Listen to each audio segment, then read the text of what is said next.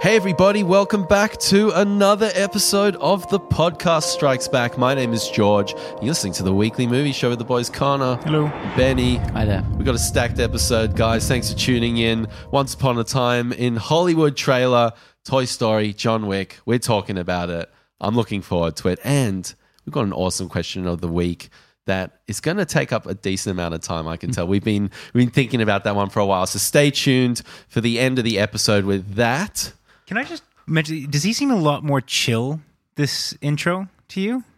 Yeah, so something an air of uh, relaxation. Yeah. I, I've uh, I've overcome an obstacle in my life, guys, in the past like three, 30 minutes. Because And, I uh, mean, I remember him saying quite specifically, like, "Oh, I just want to chill out on the intro and all that." And this is very interesting to see him actually like, give, gi- given a bit of gusto. "No, you're taking gusto away."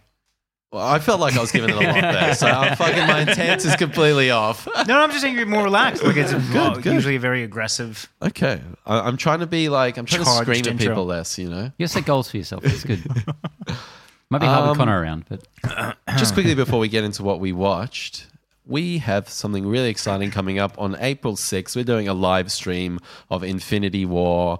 Uh, our commentary of it. So, this is going to be available after the fact as well. But tune in on Facebook, midday Australian Eastern Daylight. Wh- wh- When's, when's, when's Daylight Savings coming out or going out? Who knows? You'll figure it out. but April 6th, we're going to be sitting down on the couch with some microphones, tuning in. You guys can hit us up in Messenger. Let's chat about it. It's going to be real fun. Let's make it interactive. So I'm really excited for that. And uh, we're just expanding expanding the repertoire here. So you know, maybe a Justice League commentary in the pipeline. I'm I'm very much vibing that. we figured us sitting around talking is is not only great on its own. We should do it over really good movies as well to make them better. Yeah, to spread the yeah, love. Yeah, like you know? just Justice League. Yeah. Like There's a the- certain the sense of primo arrogance stuff. that that I actually quite like. certain sense. yeah, Com- commentaries in general are actually quite an arrogant thing. They're like, we, th- someone has spent hours and hou- like days, years sometimes, on producing this wonderful thing for you, and we're gonna talk over it for two Yeah. hours. We're That's gonna- fucking like fantastic. yeah, How dare we're gonna you. do it anyways. We're- but I mean, I'm going to be an old man just sitting in cinemas, just talking about the movie that's playing. so yeah, everyone can hear me. seriously.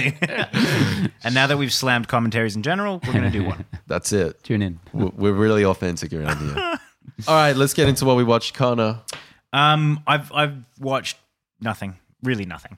Um, seriously, I am. I'm trying to think. Like, Except like these eight things. no, but, uh, but, the but God damn it, if you won't pull out some obscure thing you rewatched. probably um, the only thing that I've really watched, and it is something that I've rewatched, is is Justified. So I'm up to like um season I think five now. Um, Is that the DB Sweeney season? who? DB Cooper? the Guy jumped out of a plane? no, the one after that. Okay. So That's the last one I saw. um, Michael Rapaport is that his name Sure. that comes into it? Oh, so you haven't finished it up? No. Oh, I, I one or two seasons I didn't watch. I really like. It's it's it's hard to make a recommendation that someone's actually going to follow through on, but I do recommend you you tough it out through the last two seasons because um, I really like the way that they kind of close up the series. Hmm. I th- it felt really, um, and I'll, I'll give you my opinion once I've rewatched it with the ending to see if it f- still feels the same. But the ending I, I really liked when I first watched it. Although I will say this, and I, I don't think I mentioned this previously, is that the the first couple seasons are it's a bit weird because the the memory that you have of a series can be kind of tainted by later seasons or can be um you know just you know you can kind of see it through rose tinted glasses or something like that. The first couple of seasons the the actual craft of the like the filmmaking or the tv making whatever have you um isn't that great like that's, there's some that's television. Like TV exactly. has It's come a long way, so so quickly. a lot like just like little things like editing and and time like music and just continuity just little things that Yeah. you're like this doesn't feel as well to put together and and that certainly changes towards the end like at the end it's on point but Quite cool to see that in uh yeah in in, uh, in a piece. yeah but you don't notice it going like forward it's only when i revisited Right. it that i was like oh that, that's right like th- this had a couple of ep- Yeah. you know maybe even seasons that it was just like Mm. getting there Yeah. So yeah, I'm up to about I think season five now, and it's um still holding my interest. Still really enjoying it. Killer. All done? That's Yeah. it. That's literally it Nice for me. one. I've been, I've been, yeah. I chucked on something that I've been meaning to watch for a while. We need to talk about Kevin. Ah, Oofed. Cool. Interesting. Wow. Like what a, it? What a confronting film. Yeah. Did you, Uh, have you read the book? No, no. Hmm. I've read seven books. Oh, yeah. Harry Yeah, Potter that 1 guy to 7. kinda- have you, oh, have you read the book? No. Mm. Yeah. yeah. No, Peasant. it's interesting. Peasants. yeah, curious. Uh, what uh, uh, quite um quite an incredible character character study. Tilda Swinton is um outstanding in it. Mm. And a perfect role for Ezra Miller. Yeah, I actually watched it with my in-ear Bluetooth headphones on my laptop because Ash was watching something on the TV, and I was just like, I just want to watch this, and um, she wasn't super keen. And the sound design, having the headphones in, I really appreciated, it, and it wrapped me into the film quite a lot. It was very impressive sonically. Yeah, cool. the, the sense of dread and uh, it's very unsettling film Yeah. But it succeeds so well. Um, I, I really, really highly recommend it. I think it's a fantastic piece. Yeah. I what surprised me about that movie sorry. is is I found it um, almost comical at points in how intense it was, and the situation being so extreme. Um, and you know, obviously, with the subject matter it's dealing with, like a, a mother trying to figure out if her son is just evil, um, and and how to deal with that. Like it's And is it her fault? And yeah, it's like it's so complex. so dark and, and emotional, and like I said, kind of funny at points, like extremely in a I really didn't dark get way. any um, Oh man, I thought it, interesting. yeah, I I can't wait to watch that again. That movie. Uh, I highly recommend it. Fantastic piece. And I also watched Infinity War Cool. in preparation. I wanted to kind of watch it before the commentary. I, so I did too. can Yeah. Oh, really? Um, I, I thought I would have almost thought it would have been better to come at it. I, I, I was really Kind of just react to it. Yeah, I was really excited to go, to get your guys' um, reaction to Infinity War. Um, you know, ha- having not seen it since this, uh, the cinema, I was actually really excited. I'm so glad- because we've talked about Yeah, that. No, since- 'cause Yeah. I just would have been like, Connor, shut the fuck up. Yeah. this is the best bit. Seriously, I was like, oh, and then I forgot about that. Oh, I love that Oh, line. this bit. Oh, I remember this bit. oh, he got the new suit. Fuck. You know, like I just had to get kind of get it out of my system. And then I watched a little bit um, of the Russo brothers commentary nice. with uh, the two writers whose name's escaping me right now. McFeely and uh, Marcus McFeely and old one. mate McGee. yeah, Great, mate. great pair. Great pair. Uh, but this, it was just fascinating to hear their the process and the insights and the anecdotes from putting this gargantuan film together. So was it the Russos and the writers on the commentary? Were Mm. Yeah, they, all were they in together. the room? All Yeah, cool. together. I hate those ones that are like spliced Oh, together. they're the worst. horrible. They're just yeah. like slicing from interviews. Yeah. Like, It's like, oh, this is really a commentary. this is a voiceover. yeah. Uh, that's me. Cool. Um, all right, I watched a couple more things than you guys. Um, last night, I chucked on M Night Shyamalan's Signs. Um, Sins. Oh no. Signs. Um, yeah, I um, I love this movie. Every time I sit down and watch it, it um, it impresses me more in some other way. Especially the opening credits, where I'm just like, "Is the whole movie this good?" I'm like, Connor, Connor. It's, Is is the the whole- whole movie like this? Yeah. Fuck that. That still cracks me up every time Oh. Yeah. I see signs. No, all I that's can a think of is classic. George sitting in my living room, like looking over to me, going, "Is the whole movie like this?" George's overreaction notwithstanding, those opening titles really do set the mood. They're really yeah. intense. Um, He's got such a um, composed style in that film. Like it's all very neatly put together, and Mm. Yeah. it was uh, quite quite interesting watching it for the first time because that that really stood out very immediately. Mm. And I was watching it with someone who's um, not um, very scary movie literate. Um, so they found like six or seven points in the movie to jump out of their seat. And that There's was a, I remember. I remember watching it, and there was a couple of those when I was a kid. absolutely when I when it's because of the character development. I feel Like, totally that- and and because because at the time Shyamalan was not unfairly heralded as a master of suspense because the way he builds things up there's so much focus on people's faces and their reactions you rarely see what they The are seeing yeah and and it, it really builds it up in a way that no amount of you know like monsters coming at you could do and he really is very shows a lot of restraint with that Yeah, and I feel like the characters as well. Like, uh, uh, it wasn't just a spectacle. It was you you feared for these people. Totally, and and I mean, he's got Mel Gibson and Joaquin Phoenix in, in the one family. Like those are two phenomenal actors. Like say what you want about Mel Gibson, and it's all fair. the but, um, one the one piece, I think they're in the basement or something, and like the lights in Mel Gibson's eyes, the the is like shining in his eyes. The lights are down, and it's a very intense conversation going on. That that is an, an amazing piece of filmmaking. Uh, it- it's so f- interpersonal, and it, I, I love that film. And, and I was blown away the first time I saw it. yeah, um, I This I, is a I think at, at this point, this is my, my favorite from Shyamalan. Definitely. Cool. Um, after uh, Glass, I don't really want to think about So- Unbreakable for a while. The, so Glass is I coming mean, in at number two. Yes, Glass. yeah. The the um I guess the main question is upon rewatching, how did you find the ending? Um, there's there's a little too much of that. Um, so my issues with it are, are not at all like what people's generally are with it, which is like, oh, what a convenient ending. There's, they're afraid of water. Why would they go to a planet with water? Because I, I don't think the movie's about that. I think the movie's about faith and miracles and and uh, grief and a man trying to re- find something that he's lost. Um, you know, this connection with God. Uh, and um, it's a it's a you know a little too neat. There's one too many like uh, setups that pay off, um, but that doesn't detract from it all. Uh, for me, I, I think it's um such a great uh, ending to tie it all together. It's not just like like it's not a story just about like aliens coming and they have to defeat aliens. Like there's there's just a little more more under the hood. Totally. And Yeah. um yeah, I, I I don't have any problem with it. Yeah, it's very. It's always felt very allegorical compared Yeah. to something like maybe War of the Worlds. Yeah. You know, they, they're in very different camps in that alien invasion genre. Yeah, despite having a kind of a similar uh, Similar mechan- mechanism in the ending. Yeah. Um, Nice. Yeah, I also watched uh, a very different film, uh, Tag from last year. I think Oh, it was yeah, the with year before. Renner The and Jeremy whatnot. Is that a Renner, rewatch or is that Jon the first time Hamm. you've No, watched first it? time I'd seen it. Yeah. Um, because it's one I, I enjoyed the trailers for, and, and with a cast like that, I'm like, I'm gonna watch this movie no matter what. Um, and I uh, I enjoyed it. I thought it was it was definitely not hysterical. Not a movie you have to run out and see at the cinema or anything. But um, it was fun. Like I said, just with that cast of actors, it's like this is is always going to be somewhat of a good time. Did you know that Renner had his had his um, arms green screened off and replaced with digital arms? yeah, he for the broke both of his arms in one of the stunts that is in the film. You you ride some me? chairs down to the ground. that's it. Like, it, and I watched the entire film. Did not know. Like, I didn't know that fact before I had watched it, and I didn't even notice. Not once. No, not at all. The the it's a very polished movie. Um, I think being Wow, that is that's pretty impressive. It's intense, right?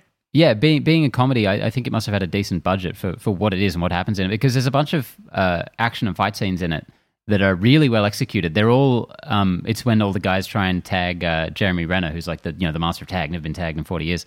Um, and then it goes into like this full on Guy Ritchie Sherlock Holmes sequence of him like, and this guy's coming from the left, so I have Yeah. to do this and twist this around, and it, it's all really well shot and really fun. Um, it's only a, a relatively small part of the movie, but uh, yeah, I found it enjoyable. Um, you, you, if you like those actors, I think that's the, that's the reason to go for it. That's one of the things. It, it was a really stacked cast. Mm. And well, how did you find it? Um, I thought it was funny, but like you, Ben, I, I wouldn't say it was hysterical. Um, No, not it- at all. Like the the filmmaking of it was like impressive. Like that was a a, a far better, bet uh, you know, that was well, that was far better shot than it should have been. You turning Well- into me last week. Seriously, Well, that's welcome, is it too late to have a Welcome. coffee? welcome. Um, Yeah, I, I, there's no fucking way I'm watching this. yeah, fair. Yeah, No, it's definitely not essential. Yeah. Um, although Hannibal Buress is in it, and he's one of my favorite Yeah, he's fucking fucking guys. hilarious. He's so funny because I just don't think he's an actor. Like he's almost laughing in every scene he's in, in everything He's he's, just a in. dude. He's so funny. um, uh, in terms of new releases, I checked out um, Fighting with My Family, the WWE film. Yep. Oh, um, nice. about Nice. Paige, the um, wrestler. Um, I don't know shit about wrestling, about WWE. I've never seen uh, Mick Foley, Stone Cold. match. They call them matches. I've never seen one in my life. Um, an event, I know a lot of the names from when I was like eight years old, Yeah. and everyone That's all I know about cared it as about well, that yeah. stuff. Yeah, Yeah, I only know the old WWF. yeah, kind of. yeah, yeah, totally. The the World Wide Wildlife Foundation, Yeah. is what we're talking about. I assume. Um, I, no, I, Love those I- I know pandas, what you're man. talking about. Um, yeah, this this was um, in a lot of ways a fairly standard kind of rags to riches, you know, sports movie montages. Um, but there was something something about it just a little extra. Like there was that element. There's also a certain bit of like lionizing the WWE. Like in some ways, it was sort of an advertisement for that. You know, For a lot of cameos. You know, The Rock's in there in a supporting role. Um, but um, As if you're going into that not knowing that though. Totally. And so with that kind of um, context going in, uh, it was directed by um, what's his face, Ricky Gervais' writing partner, Stephen uh, Stephen Merchant. Stephen Merchant. Yeah, He wrote it. Gog Monster. He wrote and directed it. Yeah. Um, really? Well, that makes I- me very intrigued. He has a very small role in it. Yeah, Oggy, totally. oggy, oggy. Yeah, yeah. um, so yeah, it, it was also more um, kind of dramatic and emotional, I expected, because it is it's a parallel story about her rising to the top and her brother who wanted um, a role in the WWE as much as her. Um, they'd been fighting together their whole lives, and he didn't get picked up. Right. so he just kind of slips into this really deep depression. Um, and so it's it's this kind of Fascinating. really back and forth interesting story, yeah. Um, and the weird thing about it though is um, just having read about the real life stuff, Paige's um, life and career have taken a really dark turn ever since the kind of events that are showed in this film, um, which just does kind of put a weird cloud over it. Um, Is she quite punky? Paige. yeah, Yeah, yeah, yeah. yeah, totally, yeah, And- like fishnets and Yeah, who was and- she? She was she was with somebody in the WWE, right? Um, it, it doesn't really cover that. It only Okay. leads up to like her first match. Right, okay. But um, okay. um, anyway, she's she's, She's, played. retired or something. Did she break her back or she's she's retired. Yeah. Yeah. Um, it- there's also been some sex tape stuff or like a lot of stuff. But Yeah. um, uh, yeah, it's fucked up. But um, she's played in the movie by um Florence Pugh, who we talked about last week. Um, just got a role in the Black Widow movie. Um, which I'm very happy about because she's fantastic. Cool. in this. Um, really cool young actor. Um, I think she might be playing kind of like a villain in Black Widow, which is a shame because I think she's um, Oh really? I thought she was going to be like kind of part of Black Widow's squad or something. Yeah, cool. Hopefully. Yeah, well, that's what 'cause I was I never down really for. took Black Widow for having a squad. I thought that would be That would- fucking awesome. that would man. kind of go against the whole be keep so up character. spider names. Explain that. Why would That'd that be be? Why would that be killer? I just think Because that would be like a lot of assassins. How Yeah. would that Wouldn't not be go, killer? Like, wouldn't that go Like, directly against what the whole character female is? assassin- She's one of the Avengers. What are you talking about? Well, yeah, but that that's kind of like We've literally you- only ever seen her in get this team up movies. She's never get- had one of her own. you- uh, my point is, is you get this sense that in her past she was this kind of like cold-hearted solo act. She could have been part of a death squad though, of widows. I guess. I mean, she she was. Like, but anyway, um, off be down. Topic. Um, I've still got more to get through. Good lord. um, I've been watching through um, the new Ducktales series, nice. um, Ducktales has a new series. starring David Tennant and uh, Ben Schwartz and a few other really cool names. Um, yes, Duck, Ducktales. Woo. Um, this is. I won't talk about this long. This is a really well put together series. If you're a fan of the original, I know a lot of people have a lot of nostalgia for that show. Um, and if you're an adult who likes cartoons like me and not these guys, um, give it a go. It's really well put together. I think that there is this an, amazing kind of golden age of children's TV nowadays that we um, starting to get into when we were young, but never truly got in the way it's it's um, the, the way stories are told and real attention is given to making quality TV. Um, so that's a lot of fun. I also rewatched a contentious one among the TPSB crew, um, Thor Ragnarok, I like this one. which I hadn't seen since my second viewing in the cinema Yep. and have a lot of mixed feelings about. Um, on this viewing, I got to say, I really dug it. I really enjoyed it. I kind of loved it. I also think it might be the worst looking film in the MCU. Not not even in just terms of the CGI that I complain about a lot. The film is shot so flatly. Most of it looks like a stage play. Um, I don't know if this is Yeah, I kind of know what you mean. I don't know if this is Taika's inexperience with with um, a, a, a production this big, But or if something else choice. happened. I, I, I think this complaint is leveled against the MCU a lot, but I think it's never more present than in this one, where it, it's so flat. It it almost it's like it's so bad. It almost seems like a stylistic choice. Like it looks like like a Wes Anderson thing or something, but Yeah, like a yeah. bad version of that because it's But it's don't- always just two think- characters standing in front of a backdrop, and it's a really poorly put in backdrop. And don't you? But don't you think he had that kind of thing with w- where the wilder people are? He had that kind of same sort of looking that Wes Anderson-y. and that that works really well for an indie comedy kind of thing. I guess he doesn't lean into it enough to make it super like Totally, yeah. yeah. And when when you're making a, a huge tentpole sci-fi epic built on, you know, obviously the characters in one regard, but spectacle in another, um, it's just a shame that um, it doesn't because because this viewing really eased a lot of my um my issues with other aspects of the film. Which I still think are there. There's some tonal dissonance to that movie that is um, really weird, but um, otherwise, I, it, it's a fucking riot. They talk about that in the commentary. Uh, they say, you know, we're writing this film in 2016. Thor Ragnarok hasn't come out. There's not even a script for Thor Ragnarok. This is the writers of Infinity War, um, and they're like, you know, they we end we didn't we didn't anticipate Ragnarok to end on this Led Zeppelin sparkly kind of thing, and then you get into Infinity War and it's like, no, no, like ominous shit, some dark shit. Well, I mean, And- but, but I kinda like that. That's I- I the like thing. the- That's the thing. That's the problem. and I'm- some people do have a problem with that. No, I don't and think. I, can the- I don't think that. there is an issue between movies. I think it's all within that movie. This movie was titled Ragnarok, the end of the world, years before Taika signed on to to make it a buddy comedy. So it, has these storylines that I don't think converge well. I don't think the cutting back and forth between them, which barely even happens, like the Hela stuff is barely acknowledged in that movie. I don't think it works well. I think Thor's whole world is getting destroyed and he's off palling around with the Hulk, which is great stuff. But it just it doesn't merge quite well. But he didn't. He wasn't like just palling around with the Hulk. He like wanted to get back. No, I know. I, like I, I, I'm overstating it a little bit, but I, I, it really, I don't think that would have been the angle that Taika would have taken if, if the movie hadn't already been set in stone to be about what it's about. You know? Yeah, fair enough. So you don't Um, think he would have taken subject matter that is quite as harsh as that? Well, I don't think he would have made tone? it about, yeah, like genocide. you know? But, is it, but I mean, to be fair, it's not about genocide at all. It's about you know their home. The people got off the planet. A lot of them died. Is that the? I mean, uh, when when it gets destroyed, is that when she goes there and kills Oh, yeah, hundreds yeah, of them, yeah, yes, including yes. the Warriors Three, which I'm still sour about. Yeah. Anyway, let's move on. Listen, seriously, everyone, listen to the Taika Waititi commentary of that. oh God, It is absolutely brilliant. So you don't actually, funny. you can actually just listen to it as a podcast because he's just like him going like woohoo. non and, like, yeah. he's fucking great. yeah.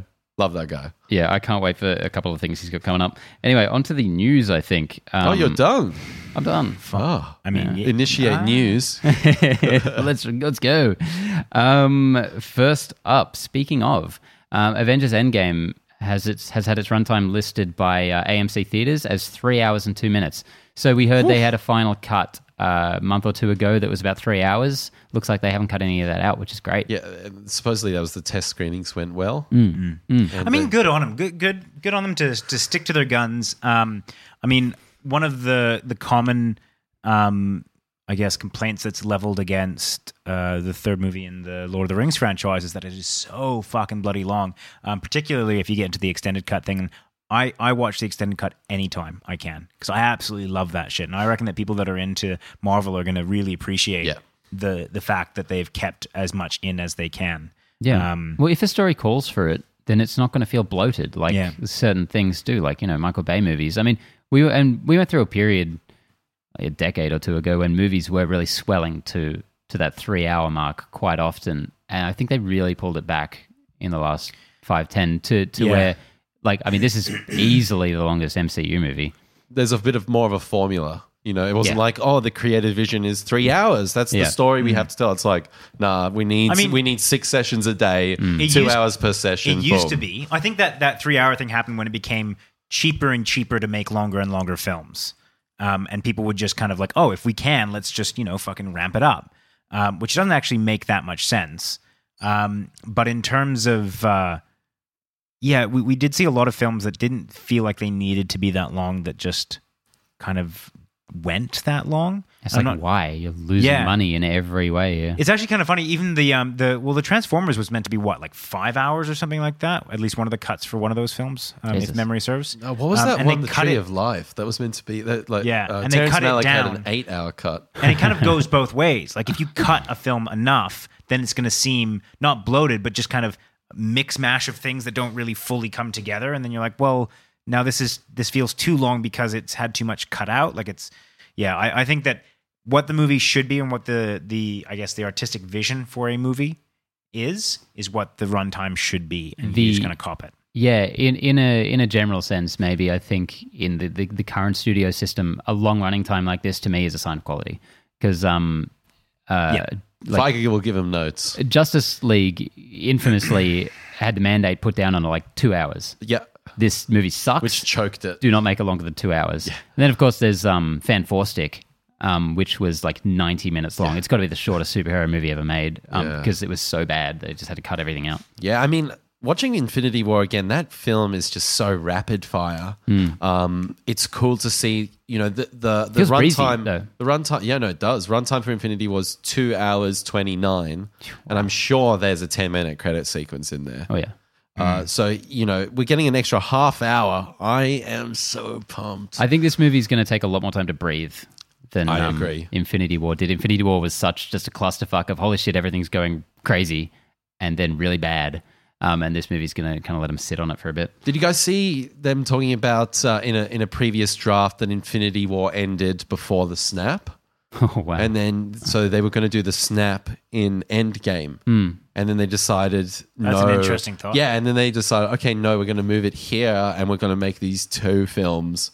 Like, this is this is going to be the moment that, that separates them. Was not there ever a time where that. Infinity War was just going to be one movie? No, no, no. There was, there was. Oh, it's going sorry, Infinity sorry. War Part 1 and Part, 2. Yeah, and then they changed it. Yeah, that's okay. Now I remember. Um, that's interesting because cliffhangers are generally so divisive. It could have been an easy move not to do that. Totally. In fact, they generally hate it. I think so. It's pretty speaks well of Infinity War that everyone was pretty on board with what they did. Everyone just left the cinema like, oh my God, what happened? Spider-Man. Spider-Man. Spoilers. um, next up, uh, the Disney Fox merger has officially gone through. Um, this happened uh, March the twentieth. Um, this we, we've known about this for ages. This was no huge news, news but um, unfortunately, straight away within the first week, um, the production banner Fox 2000 um, has kind of immediately been shuttered. Um, this Does that mean is- shut down? Shut down. Yeah, everyone laid off. Nice. Um, with, from what I understand, pretty decent severance packages, one to two years of salary, which is, you know, not the worst thing. That's Disney money. It's that, mouse, that, mouse money, yeah. Um, but uh, this is um, a- an extreme thing to do right out of the gate. Um, Was it 4,000 jobs I saw? uh, something like that. Um, and this is um, probably not the most well-known kind of Fox banner. Um, they they're kind of a, a source of like mid-budget dramas, kind of teen stuff, uh, some just kind of serious movies for adults. Um, it's a lot of really good stuff that um, I can't imagine a juggernaut like Disney really focusing production on. It was that, that really kind of fading sector of films that um, is moving more to streaming That services. $50 million budget Yeah. kind of Yeah. thing. Yeah, But I mean, maybe that's a good thing. Like, let the streaming service have those films. I mean, if you're not if you're not kind of well suited in the industry to, you know, produce those films and to, you know, spend time, money, and effort on it, then cut it. they have made plenty of movies that have made money. Like this I is, mean, no, this under is not under, an under. Disney's banner and under Disney's management. Yeah, they, they, Disney's got a different different uh, ethos. Yeah. You know, they're not going to go and give a filmmaker on his second or third movie $60 million to go make. You know, like Fox were obviously trying to cultivate talent with Fox 2000. Yeah. That was sort of like their next step up for their directors Although having or said that, talent. they gave Taika Waititi a shit ton of money. yeah, so- that's and that's the new model. That's the new model. Yeah, I don't. I can't see this as anything but a bit of a loss at the moment because we we've still got Fox Searchlight as far as we know, and they make amazing fucking stuff. Generally, a little higher tier, more awards kind of focused movies. Um, but it was just really good to have you know another you know within a, a massive conglomerate, but another little guy sort of. Um, I, I, I, as a movie fan, I always think more movies in cinemas is a good thing. I, I don't really want to see that disappear. I don't want to see that variety and choice disappear. But um, uh, I, I think this whole um, Fox Disney merger is is insane, and uh, only time will tell how fucking catastrophic it is for the world. But uh, uh, this is a, a sour note to start on. Yeah, once we get a chippy xenomorph, that's that's when it's, we're done. That's when we're fucking done. yeah, Yeah. Okay, guys. When is Wolverine coming to the MCU? Steak dinner Um, right now. I Let's well, do I'm, it. I'm, I'm not. I'm not going to bet on it. we're on talking it. month and we're talking year. I'm not going to bet on it. Date I and just. hour. I, I really hope they wait like years. I hope you know. The more Well, I when think you about say it, two years, five years, five, ten years, five, six at so least. 2024. at least. I mean, the more I think about it, the more I I, I tend to agree with Ben that the X Men in their current form really don't have any place in the MCU. And I know a lot of people are being like, finally, X Men is coming home, all this kind of jazz. But I think that's a lot of comic book fans maybe that are that are kind of um, looking at the the Marvel comic book universe and thinking, I want to see this on screen. Where what we know so far is that the MCU isn't the comic book universe, and it's not tonally the same. It's not, you know, story wise the same. Um, so I, yeah, I, I think that the the X Men that we know doesn't really have a place in this particular MCU. I think that you could start to add a couple of characters here and there, but I think I don't think that they'll put Wolverine at least in the MCU that currently exists. I think uh, I think I have my own set of reservations about you know how effectively they can incorporate the X-Men because I do share the same opinion with you guys that it's quite nice having them exist in their own realm and, and them have their own space to play in. But I don't think you can't do that in, in the MCU. And we've seen them do that with Guardians of the Galaxy at one point in time. They were very separate. It's actually funny, like re, it's like funny rewatching Infinity War and being like, wow, this is actually the first time Thor meets the Guardians of the mm. Galaxy. It seems so part and parcel these different. days. Like mm. I mean, the the X Men they can exist in very different tones and like Guardians of the Galaxy has retro music and you know it's got a different vibe and then you can push that It to is another not extreme Tonally, it is not that tonally different than the Well, rest of the think- MCU. It's very much, very obviously still an MCU film. It's whereas, got its own flavors though and I Whereas don't the think X Men, the the whole, the premise, the style, But we're the, the talking- pedigree, even is is a mile away from from what you find in the MCU as well. what do you whole. mean pedigree I mean, uh, you know, you don't have the range of films in terms of good and shit in the MCU that you do in the um but but I mean like the X-Men Fox. I mean, just- like the, we, we, we're go- they they're going to recast everyone. They're going to give it a different vibe. Yeah, no, they're going to. I reinvent just- it. I- it I- can't exist as it is. It can't that version. You know, Patrick Stewart, Ian Yeah, it's McKellen. done. It's done. But and, I and think that's a that's my- similar thing to like the Tobey Maguire Spider Man and the Tom Holland Spider Man. It's a reinvention. But then even look at lo- logistically, um, and this is something that's been brought up time and time again. How do you retcon the X Men into this universe? Because I mean, the X Men are well known by this time in in that in like at least in the comic book timeline, but even in just you know, I'm sure they're going to the- do something with the um, what was would the term they used in Age of Ultron for the the uh, enhanced. They'll Right, they'll, they'll they'll they'll But that- they'll they'll do something with how that. How much flack did they get for for taking mutants and making them enhanced and like, can you imagine? Sorry. None. Yeah, I, I Everyone heard a was bunch fine of with people. Scarlet Witch and I heard Quicksilver. A bunch of people um, have a bitch and a whinge about that. Nerds. And, I mean, and, in- and in addition to that, can you imagine like the whole idea of mutants and like the the the the, the one of the main Yeah. reasons or one of the main I guess plot devices of the X Men in general is that the the mutants are a form of evolution and and you know that um, that tension between normal humans and mutants and all that. Can you imagine just taking that and ripping that out of the X Men? Yeah, That'd the- be bizarre. I, they, they, it, I, I, as I said, I've got my own set of reservations, and they do have to handle it with sophistication. But I don't think Marvel is not. I think they know what they're doing, and they will find a good um, Well, way to incorporate it. we in. don't know if they are incorporating, and that's the Well, thing. They, they know what they're doing. So they, Supposedly, there's the next event film is going to be Avengers versus X Men. I think beyond Marvel knowing said- what sorry, they're says doing, who? Says um, John.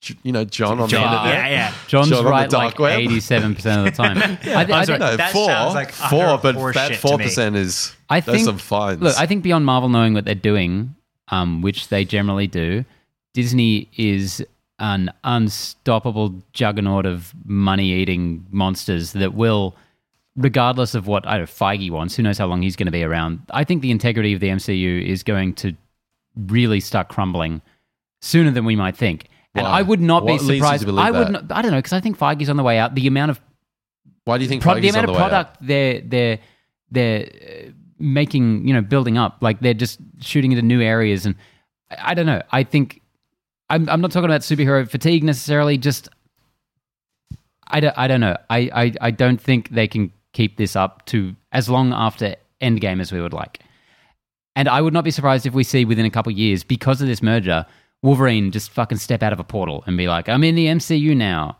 like Yeah. I, I I think they are going to pull the trigger on this shit sooner and maybe sloppier than uh, any of What us leads would you like. to believe that? I mean, it's it's I'm I'm I, as I said, I have my reservations. You just said that the next movie is going to be Avengers versus X Men. yeah, that's fucking cool. No. I'm What- not. what- I'm- how can you say no I'm not when saying- there's no creative vision? There's no like. If you sat, imagine if you sat there and you watched that film, you're like, "Fuck, they did it again, motherfucker." Then- then I would not put that out of the ballpark. Exactly. I'm course, not but saying. both I'm not saying. I'm not saying. Either, I'm are not saying either way in this regard. I'm not saying it's going to be good or bad. I'm just saying I wouldn't be surprised if this all really just starts happening a lot quicker than we think. I, re- I, I, listen, it, it's not like they haven't done it with Star Wars. I mean, uh, not that I don't like The Last Jedi or The Force Awakens, but you know, I'm not Wait, wait, in sorry, Star Wars they done it mode. Star Wars? Well, yeah, so I, it's not a very good example. I'm talking more about the fan base. I guess my sentiment towards the fan base. So, so maybe not. Maybe that's a bad example, but.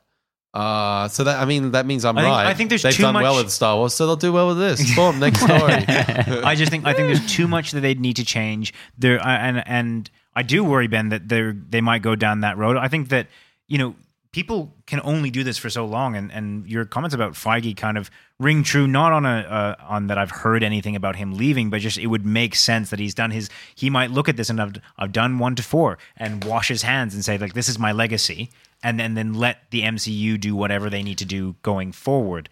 Um, and that I mean that would scare the shit out of me because I can definitely see what Ben is saying and when they say, yeah, let's all right, let's start bringing in some notable characters. Let's let's bring in Deadpool. He's really popular. You know, what, let's let's offer fucking Wolverine a shit ton of money and let's get him back. I want to see. Him, and- I would love to see uh, Ah. an MCU Wolverine movie. I would just think, like, can you imagine? Like, it would be. Yeah, for the- they for would the- give it a really cool vibe. For the record, I have no. I really don't think.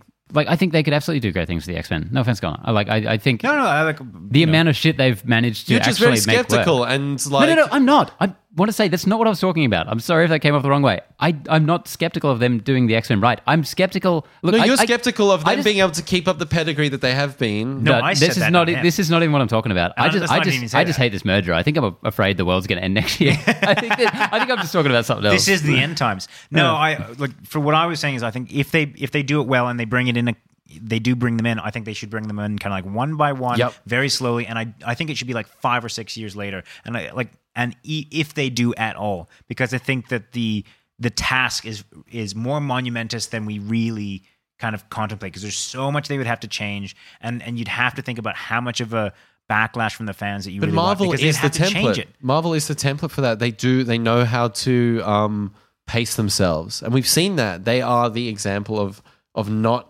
not doing it all in the first movie. Mm. and and and if there's any kind of universal law uh, you know in this world it's that nothing lasts forever I, I, it is you either true. you And- either and- die the hero or you and and watch yourself had- become the yeah, villain And they've had the dream run. So if it does all crumble, hey, it's not going to be that much of a surprise. I think that's my main takeaway is that I am. why are you so skeptical george I'm not. I'm actually so pumped. I am maybe just have this this slight feeling in the pit of my stomach. This hasn't really developed into anything yet, but that that Marvel is li- living long enough to become the villain at this point. Like hmm. I'm I'm concerned for the future. that seems to have rung a little bit too true for you there ben No, no, not in not in any Just staring yourself way. in the mirror. I, I particularly like the fact that we used a dc quote for marvel it's like Yeah. the ultimate revenge Well, DC is the big swinging dick now. They're fucking wrong. Shazam early reactions are in. They're very positive. we shouldn't talk about that all right what time is it Australia time. Mm. Um, all right. So, first trailer that we have this week um, is the long-awaited uh, Tarantino trailer. Sorry, that, that reaction was like. yeah. Your reaction to my. oh, right. Yeah, that's so delayed. I was Sorry, like, I was just revisiting that. that was weird. Um, it, Once Upon a Time in Hollywood. Uh, so we've got the the first trailer for the ninth Tarantino film. Um, Everyone's losing their mean- minds. yeah, but well, I mean, everyone would lose their minds no matter what. He could like take a giant steaming shit on screen, and people are like, "This is the greatest thing ever."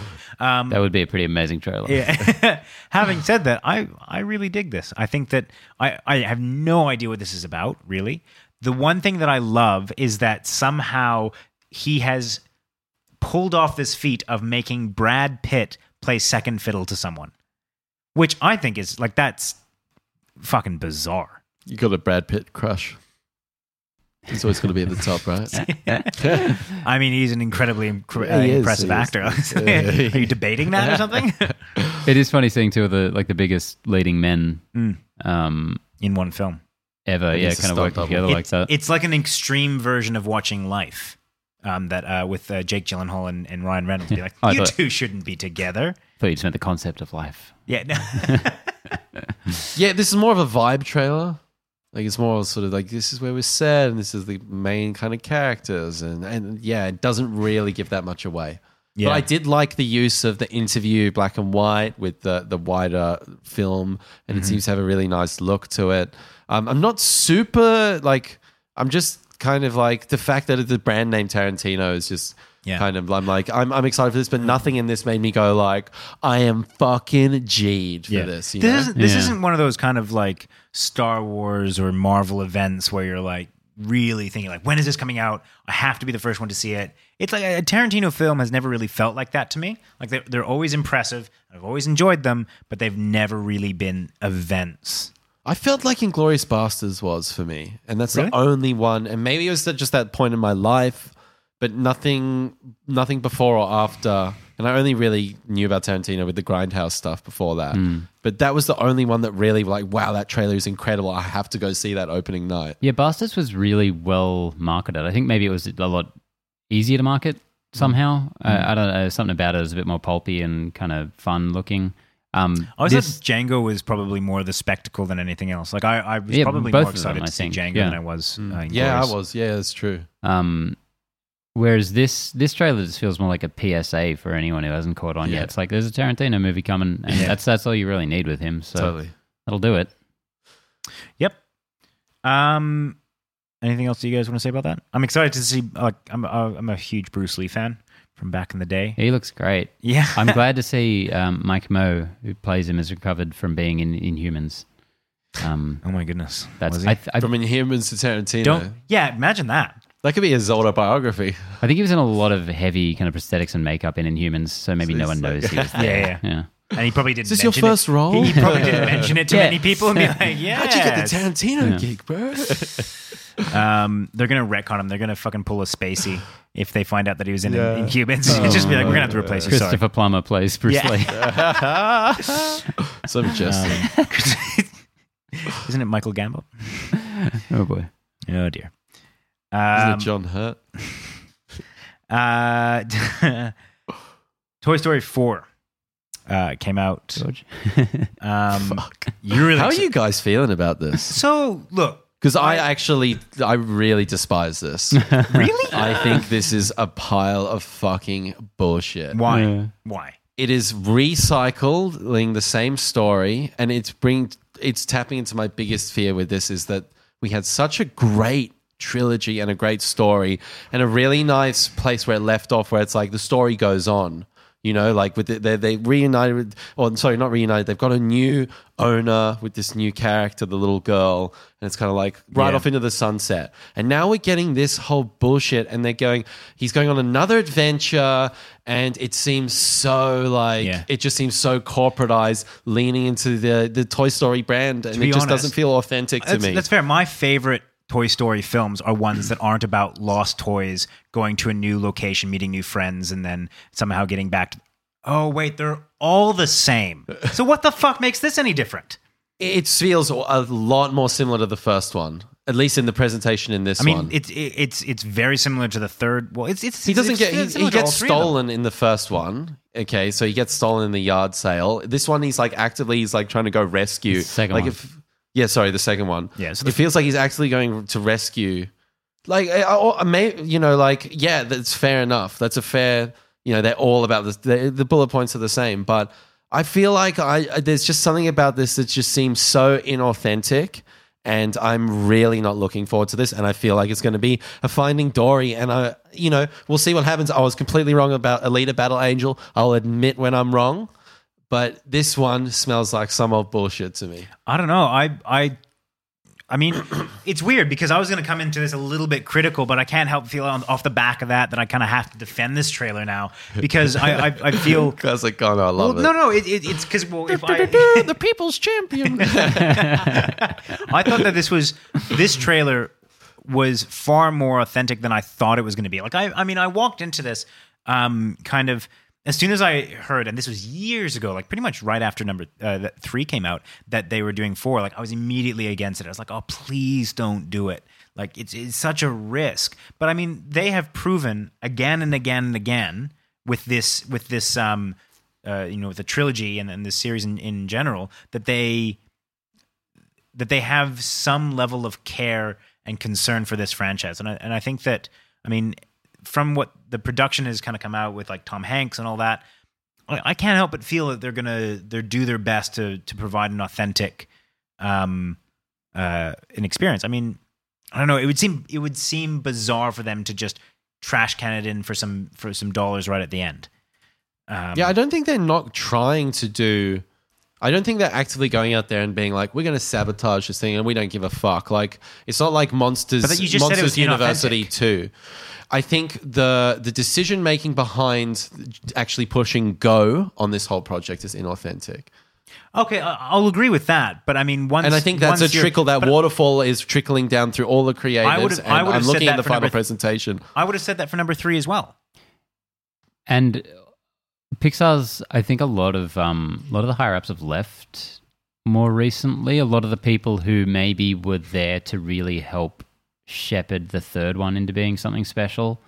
Um, where and you know where you're saying this choice is kind of cascading down to these other people who sure are working with the best of intentions, but um, I mean, how do, I don't know anything about Pixar structure, so I could be completely wrong. Hmm. But there's just something that I'm just not interested in this. So the trailer itself, I, I didn't love particularly, but I do think um, Woody's asking a lot of interesting questions in this. That Yeah. if they do take a more interesting angle that isn't just retreading what's happened before, um, if they really do something surprising like they did in the third one and the places that went, um, maybe something really interesting could come out of this. So as, think- as it is, if it just plays out strictly like it looks like it will, like another rehash, then um, yeah, I, I it's going to take a lot to convince me they shouldn't have left it at three. Yeah.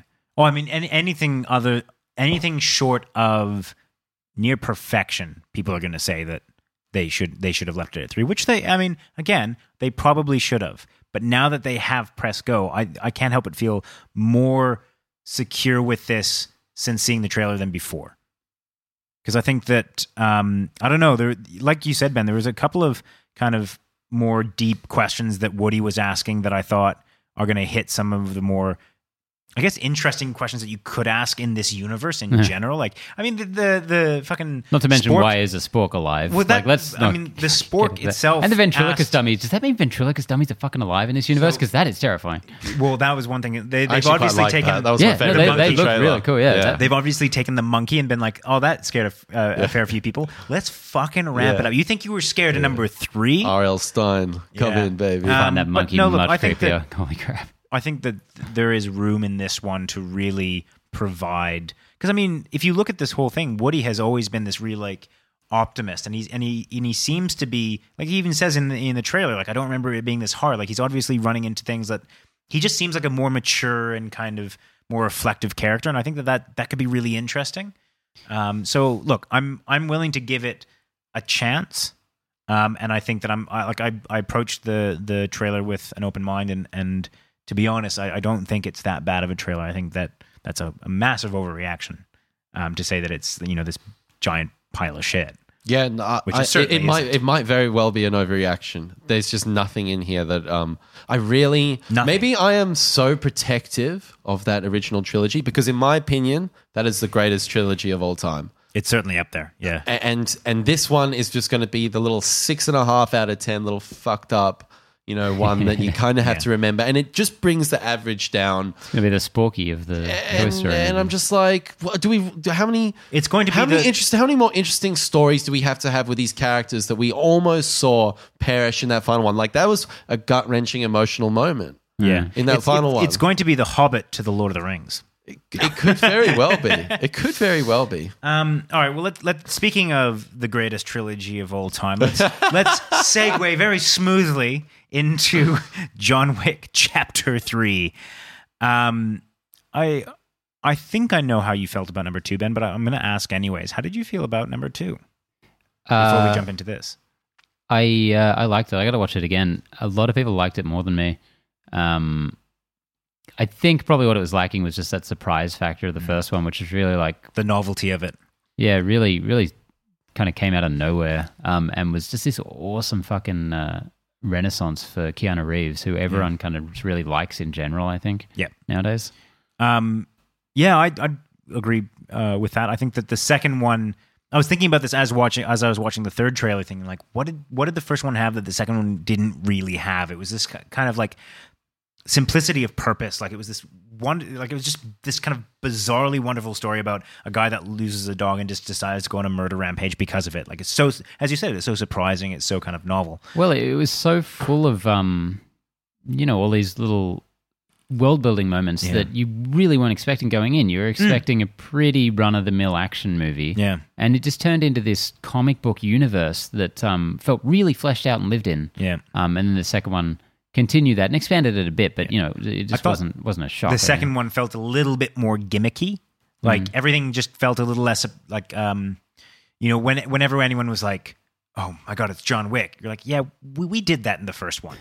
um and and you know the kind of the world building You know what to expect. yeah, the world building didn't quite feel as inventive. So beyond that, the third one that we just seen a trailer for, I'm actually pretty excited for this. Um, Yeah, me too. I, I am a little worried that they're going to follow uh, what seems to be a pretty stock standard formula for sequels, which is let's just make the same movie except bigger and better and louder and more violent. And I really hope they don't go down that route because I would be I would, feel like that would be a real shame if they, it was just a bigger action film. I don't think it looks like it's still got the same down to earth style. You know, there's no. I mean, There's correct- ninjas on bikes with swords. Correct me if I'm wrong, but there's no like him diving off a building or like him jumping off a plane, or I didn't have that Mission Impossible. Like that's what I like about the Fast John. and Furious, like Yeah, that's- escalation of skills. I like and- that about this franchise is that you know it's a, mo- a bit more hand hand hand to hand combat uh, and a little bit more in camera, and I think that's been one of the successful things about this. And it seems to be keeping the same thing. Like it's nothing, there's nothing novel in this one. It's nothing like crazy. But if you're into John Wick, which I I, I much prefer the first one to the second one. I think the second one was a pretty severe drop. Some good little moments though. Uh, but this one, it just looks like I'm going to be there. It's going to be fun. It's not going to be incredible. It's going to be cool. I like how this is shaping up to be like just six straight hours in John Wick's life that kind of suck that he has to deal with. Like it really feels like one continuous story. Like the second Yeah. one didn't feel like a remake of the first one. This looks like it's continuing on and doing other stuff as well. I guarantee you we're getting John Wick 4, 5, 6, 7, well, eight, yeah, I think they've said that they'll keep making them as long as people come seeing them. 100%. Um, and I, I think that's cool. I I, do, I don't think there was a drop in quality with the second one. I just don't think it was uh, a surprise for me. Hmm. Really. Should we move on? Let's move on then. Um, so next we have uh, Lucy in the Sky, um, which when we watched this trailer, what came up was Lucy 2.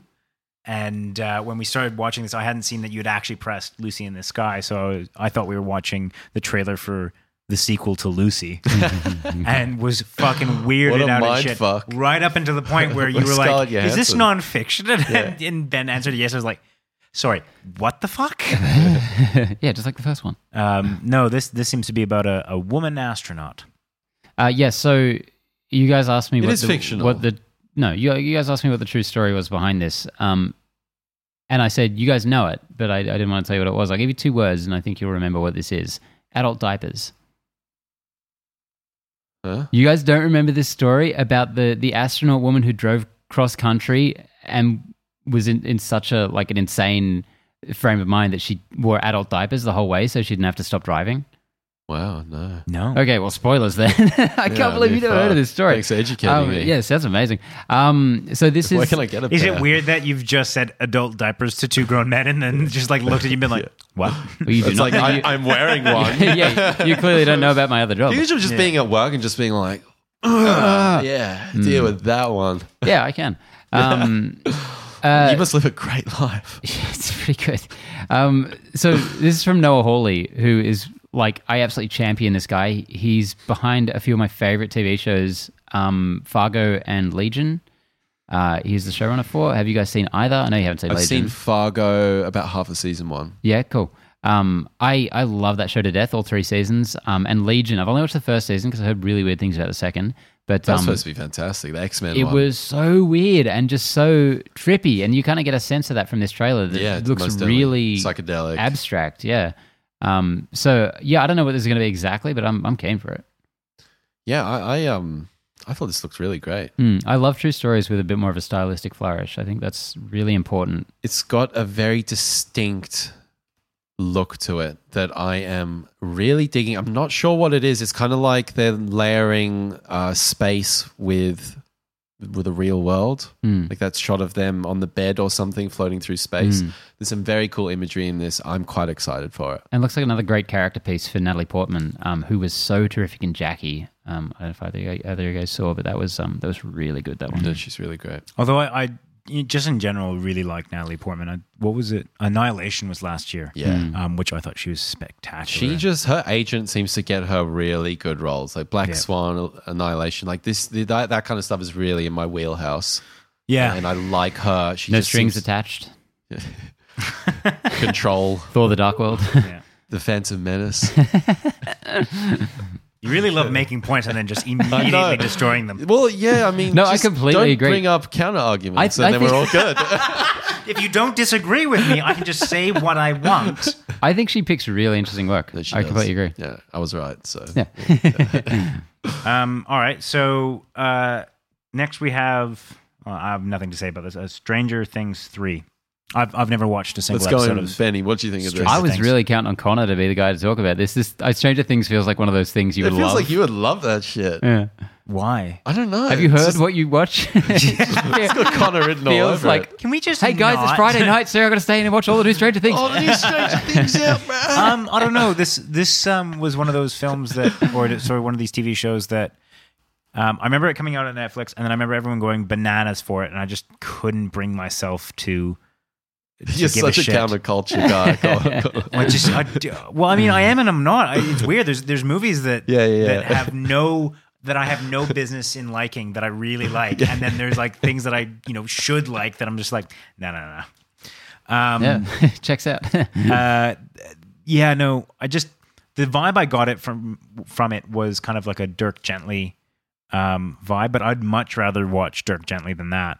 Um, I found, I like, I don't know, I this just seems meh. I yeah, I'm a massive fan of season one. I thought that was a very successful uh, show, and I believe that they planned on only one season. yep, Or- it's meant to be an anthology series.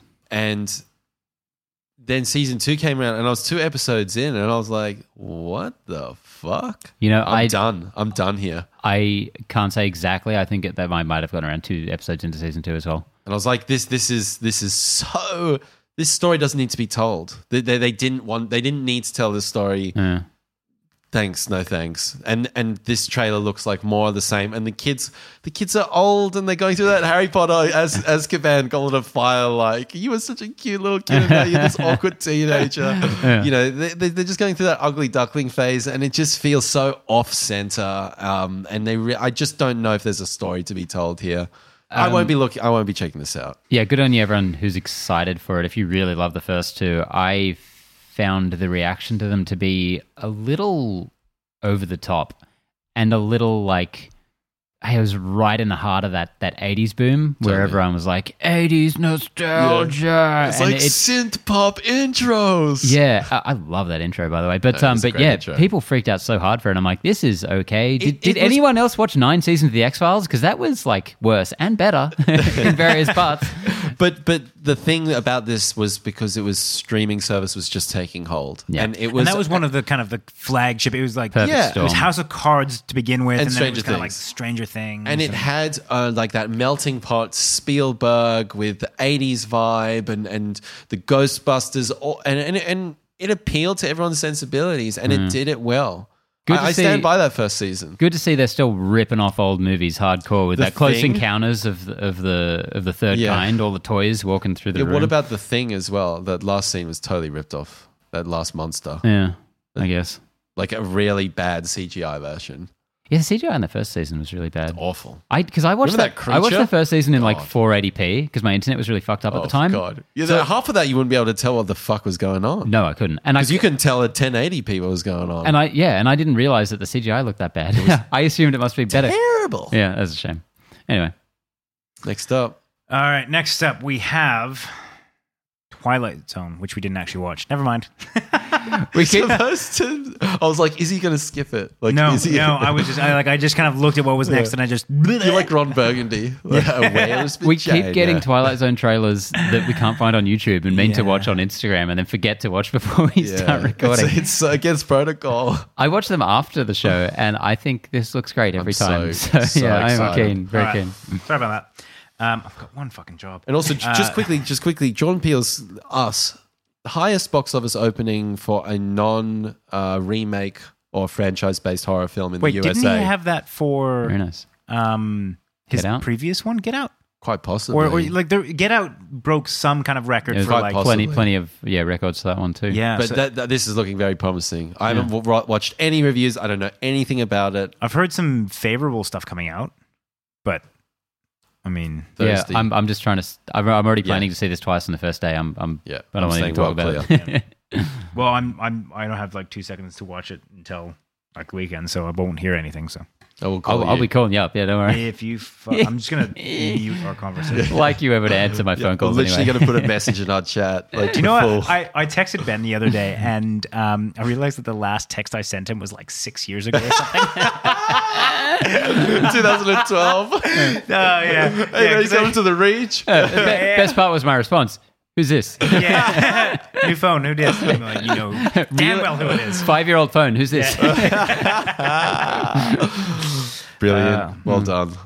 No, you knew. You we made, communicate over Facebook for the you made the cut. well, I mean, and I see you all the time. Yeah, so much, too much. too too much. I just wait the week and I ask you to your face. Old school, man. Old school.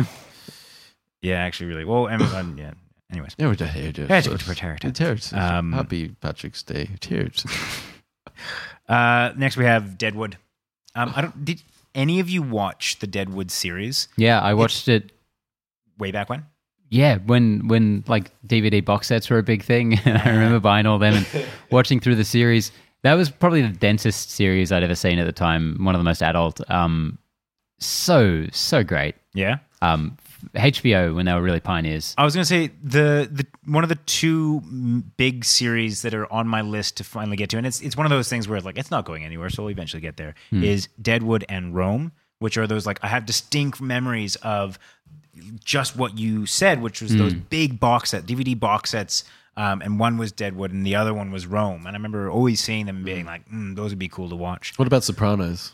That's Um, on my so- list. Sopranos, I, kn- I don't know. It's I, I understand like the the kind of iconic nature of the Sopranos, but for some reason, it's never been a series that's like kind of struck me as you need to watch this. Sopranos is But like getting long Dead- in the tooth now. It's hard to go back that far. yeah, Deadwood Yeah. and um and uh, Rome are like they're in my wheelhouse. This shit that I absolutely love. Like I love westerns and I love like old medieval. You'd you'd fighting. love Rome, but you really have to prepare yourself for the fact that that show just gets canned after the second season, like unceremoniously. Yeah, So uh, you'd have to know that going in, I think.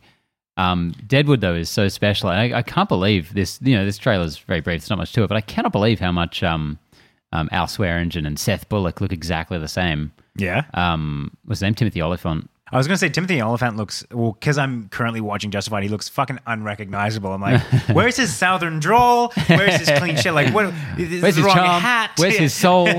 um, yeah. So I, I, I don't know if this will be any good all these years after the, the show ended, but I'll definitely give it a go. Probably say it won't be. I don't know why yeah. I'd say that, but No, that's fair. That's yeah. fair. Um, I don't know what it is about Ian McShane, but I'll watch him in anything. Hell yeah. He's oh, I, ju- I did like Except Yeah, Pirates of the Caribbean 4 them. again. no, fuck it, I'll watch him. Like, I'll like, I, you know, make me a supercut of just Ian McShane. no, he looks fucking cool in Al uh, John Swearingen. Wick uh, with the whiskey glass. Oh yeah, sorry. that was Al, cool. Al Swearingen in Dead Deadwood. uh, I keep thinking Deadpool is one of the all-time great TV characters. Uh, weren't you with the whiskey guys? You were talking about John Wick. John Wick, yeah. Yeah. Yeah, I said John Wick. Not okay. All right. Jay Wick. Jay Wick. Um, all right, so let's move on to the last one. Um, th- we can wrap this up pretty quickly, I think, on I this think last so, one. yeah. Uh, Dora and the Lost City of Gold. Um, I think the only reason this is on the list is because it came out today, and it just seems kind of bizarre. You, I, I don't know about you guys, but I just got a Spy Kids vibe out of it, Yeah. and and that's probably all you need to say. Like Spy Kids, if we watched it now, would be absolutely shit. But at the time, fucking loved that shit. Nope. You didn't like Spy Kids when it first came out. I never watched any Spy Kids movies. I was you not go. interested. Yeah, I haven't either. They look I can't believe. Oh, Shark sorry. Boy Are and you Lava saying that- Girl. are you saying that you had like such refined taste when No, you I were was watching like The six? Godfather. Yeah, Yeah. and fuck both. of you. Yeah. Oh, I was watching Deadwood at the time. Um, I, I I put this in here because this is just so bizarre. Fucking Yeah. Dora the Explorer has a movie like this that simultaneously looks like you know a big, a Nickelodeon big production and also just out? really shitty. Yeah. Yeah, Well, they're just the- the, it. The, the sad part of it is it's directed by James Bobin, who's someone I really like. This is a Flight of the Conchords guy who did um, the Muppets movies, the recent Oh, ones. no. And um, Oh, I, dear. I, I'll be that guy's corner. I think I think he's really cool. And there there is a slight tinge of character in this trailer. I think this is one moment where you see her going to school and there's like all these guards checking everyone's bags. Like that's a weird thing to be in a Dora the Explorer movie. And they're pulling out all their weapons and shit. I'm like, that's an interesting angle for them to take. It doesn't look Yeah. like they're following through on that at all. But uh, yeah, There it is. next. All right, so that's our trailers. Now we have question of the week. Dun, dun, dun, dun. Um, ben, I know that you want to take charge of this one. Um, do you want me to read the question? And you can take it from there, or you want? Go to... All right. So this got sent in by our boy Tristan Meyers. T-Bone. hey man, Um, thanks, miss you, man. bro. Miss you, bro. Yeah, no, he moved away. It's very Yeah. sad. Um, so his question, and I got this, I think, right after our our last episode. Um, he said, "Got a question of the week for you. You guys always complain about the DCEU casting." Um, it was a bit of a sledge there. Um, Oh, yeah, we he's don't miss you, man. Fuck you. um, he basically asked, "What's everyone's dream casting for the main characters in that universe?" Um, so I sent this on to the boys in that text. What was it? You know, pretty much that night, and I I could I could pretty much hear Ben stiffen up from you know in more my- ways than one. Yeah, in more. I. I I did not sleep that night. so I was like, oh, why have I never done this? Going to his Yeah. room, there's like a scribble all over. And I mean, yeah, red yarn connecting everything. to be fair, we don't normally do these kind of fan casting type things. Hmm. But and, and so I I was almost sure that you'd be like, nah, that's not really our wheelhouse to do this casting. But you you fucking took a hold of this. Yeah, I couldn't wait. I, I stay away from this stuff just because it hurts too much to make these, you know, dreams and know they're never going to happen. Um, because the DCU is such a weird, shambling mess at the moment. Um, so I was thinking we go through one character at a time um, and each say our picks. Let's do Yeah. it. Um, starting with uh, Batman. Connor, what do you Oh, think? That was the hardest one, man. Yeah. So I'm gonna be honest. Mine. Just say Armie Hammer, George. I, I, I did my so I, I specifically didn't put Armie Hammer for Same. any of these because if, if you put him for Superman, then it's just it's just Cavill. Hmm. Um, Shit. um, so for Batman, I went uh, pretty uninventive John Hamm. okay, yep. Yeah, I Um, can see that. I think he's got, he's definitely got Bruce Wayne down. Like he just kind of seems like that guy that oozes class. Um, and for me, Batman has to kind of be big enough to like be imposing. Um, I always thought it was kind of a miracle that um, Christian Bale was able to get big enough to kind of fill out Mm. that suit. Um, and I, I really liked the way that Ben Affleck looked as Batman in uh, Batman vs Superman, not in Justice League. Not fat man. Um, yeah, but I, you know, I, I, so I think that there's some some legitimacy to having like a big Batman, and I think that he kind of hits all those markers.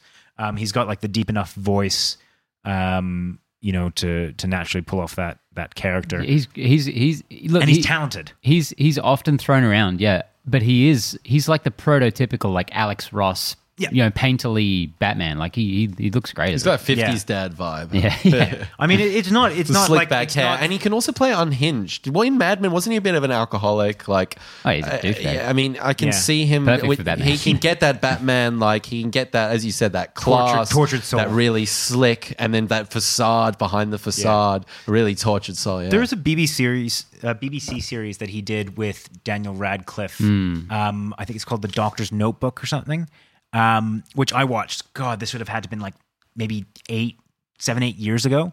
Um, but he plays kind of unhinged in that. And he does it really well. Um, and that was one of uh, to this day I think is one of my favorite John Hamm performances. Um, it's, it's also just a really cool if if you know if I can think of the title, I'll, I think it's called The Doctor's Notebook. It's I think I think you're right. Yeah. the Russian thing, anyways. George, Anyone that hasn't seen one. it, go check it out. So yeah, John Hamm is my pick. good good choice. So I uh Th- This one's a little bit weird because I have been obsessed with the idea of a Batman of the Future movie. Yeah. And this article came up in my feed in Facebook and was like, casting, that there was fan casting for bringing Michael Keaton back Yeah. as old Bruce Wayne because hmm. Batman of the Future set like 50 years, you know, in the future. a- And, and Bruce Wayne is, is kind of like, he's like the, what's his name? Arthur? What's the, what's the butler's name? Alfred. Alfred. Hmm. Albert. Alfred. To Terry Uh, McGinnis. he's kind of like, but he- he's he's got that Bruce Wayne like mentorship behind it, which makes it a different dynamic. He's the one in the control room, whilst Batman, like the young Batman's off. But Bruce Wayne, he's kind of like he's manipulating this kid, and there's there's What was that old really animated one where he's That in a one. wheelchair? Is that the one that you're talking about? He's about? not in or a it- wheelchair, but um, he's a old cane. Batman. Oh, he's got a cane. Yeah, maybe that's it. Yeah. Yeah, so I feel like I would love to see that continuity, and you don't even need to really reference the old ones. You Hmm. can just like just bring it in, and I think I, I, I would love to see something done there. And Michael Keaton, he's just so good. Mm. Bring him back. Mm. Uh, And he yeah. could be such an asshole, like in the founder. He's such an asshole. Like, can you imagine him fucking with this kid? Like, Yeah, and there's a that's- really interesting relationship could form from that. that's such a cool element of Batman that we rarely see in the movies because you know he's the hero. Is that he is kind of a man- manipulator and like he's a broken dude in that series as Yeah, well. So he that could is. be really interesting. Yep. Um. So unsurprisingly, I put a lot of thought into all of these. Um. And I have two options for some of them. I'm sorry. Um, I did the same. um, and I really tried to boil down every one of these characters into their just their, their main essence or what they mean to me, maybe. Um, so for Batman, who's a character I have a mi- mixed feelings about, um, mainly in the way he's portrayed sometimes, but um, Batman from the comics is someone who's all about intensity, um, and so someone who I've not been able to get out of my head for the role. Both of my picks here, uh, I'm going to admit, too skinny for the role, so that knocks out one of your big criterion criterias criterion things, whatever. Um, but uh, I've never seen him so flustered. Criteria. Criteria. criteria. Um, so my, my uh, ever since I saw uh, Searching, um, which is just a 90 minute movie about John Cho being a detective who is so laser focused on saving a child. It's his child, of course, but I haven't been able to get his face um, out of my mind for a Batman um, because we've never seen that detective Batman done really distinctly like that. Um, and I don't know. There's something about him. Like I said, he's he's kind of a skinny guy, but uh, Asian Bruce Wayne as well. That would be really cool. I, I, I that'd be something really different. You could give it a different spin. yeah, Like you, you can even recast somebody, someone else takes the mantle or do something. But yeah. Well, um, and also just Batman being a ninja. I guess he he doesn't always have to be a, like a full on tank of a man. But um, yeah, I I think um, just based on his performance in that movie alone, I think he he really sold something like, like that. Like Wayne Enterprises skyscraper in Shanghai or something. Like, Oh, oh, that would be so cool, that man. could be fucking interesting. I'm into that. Um, and my other pick is um, Dan Stevens from uh, Legion. He played Beast in the Beauty and the Beast remake. Um, this is a guy who has this. George, you're looking up Dan Stevens. Yeah, no, please. He's one of my he's this one of my favorite actors. He's got this wild-eyed intensity. Like he can do crazy like no one else. And I kind of like Batman when he he's crazy is just visible behind the eyes a little bit because Batman is a crazy dude. He's Um, just a little too Draco Malfoy. Uh, He's got that weasel look. I you you ha- you have to see him in action. See, I, I knew that you were going to be a little bit more weasel. nuanced in your picks, but I gotta say that like I can't like I'm just imagining him in a Batman suit and it's just I know, I know. not working. My Batman ones are the most different than the characters been portrayed before. I'll admit. Um, so I'm not. Ex- I'm expecting them to be controversial, but uh, Dan Stevens is is an actor I really love. He played Legion. Um, I would really like to see him bring something different to that character. Uh, next up, of course, is Superman. Connor, what do you think? Um, I had a bit of trouble with this one. There's a lot of guys, and I, and I looked at a couple of lists like who could replace Henry Cavill. Type There's thing. two or three in this room. Exactly right. Yeah. They're over Everyone there. that seems to go for Superman just goes for a Henry Cavill lookalike. So Armie Hammer is thrown around left, right, and center. For Batman. No, for, for and Superman and Really? Wonder Superman. Woman. Strangely enough, Yeah. Um, Okay. uh, there's a couple of other people that just they look they they've got the same look, the, the, chisel jaw and all that kind of stuff. Uh, but none of them, or not none of them, but so few of them have anything in the way of kind of like acting talent that would make me really step out, like go like, oh fuck yeah. Um, so the person that I picked, I'm st- I'm I'm I'm not really set on any of these, but I picked Oc- Oscar Isaac. Um, just because I think he's like he's really talented. Um, and I like a can- Mediterranean Superman. well, exactly. Yeah, I mean, like you know, the the whole boy from Kansas thing. That was my big kind of my my big question about that. Like, he's meant to be like, So for the record, I've ignored race for most of my picks. So if we keep getting hung up on this, we're going to be here all night. yeah. I I mean, like, But carry on. It's a good pick. yeah. I, I like I I, think like he- Oscar in Isaac. I think terms of- but again, he the person also needs to be big enough to like fill out the suit. Like both Batman and Superman. Out of anyone, need to be imposing and kind of regal, and I, I just I like Oscar Isaac how he, how he kind of p- seems to pull that off. No, I honestly, in terms of intensity and um, like the the way he's a chameleon. Like he, like he, his roles, I feel like are, are quite distinct from each other. Like you've got Poe, who's like got his thing going on, and then you've got his character in Ex Machina, so different. Uh, you know, I think, and then Annihilation, that he's doing his own thing there. He can do noble and what Superman needs to be done. I don't know if he's quite got the look for it and the stature, but in terms of chops, he's got it. Hell yeah. Uh, mine was. St- I, I didn't realize this was so standard. I was, I was like, yeah, this is a pretty novel choice, George. Armie, Armie Hammer. Uh, he's just got that imposing. You know, he's like six three, six six two, something like that. He's got, just- he's he's got just the Henry broad Cavill. shoulders. Um, and he just doesn't have a fucked up mustache mouth. So He's- he's- he, he wins. Armie Hammer is just Henry Cavill. Like I mean, what would- they are the same person. Henry Cavill's not a bad pick, though. So I mean, no, he- he's not. Um, and I think a lot, a lot of the kind of failure of, or I, I won't even say failure of Henry Cavill. As in in Superman. look in look they're very similar but in in the in portrayal like if you think of like the the brothers in in the social network versus he's very like i just feel like he can Armie Hammer i enjoy watching him on I've screen never watched him a lot play more anyone else other than the brothers. he cops up here and there you know as, as a different character. What's that one that he played with Henry Cavill? It's that um, uh, oh, man the guy the guy Man from. Uncle. the man from uncle The Man from Uncle. Um, you know, just this kind of like uh, straight faced Russian, big imposing guy. Um, I felt like it was very similar to what he played in um, The Lone Ranger.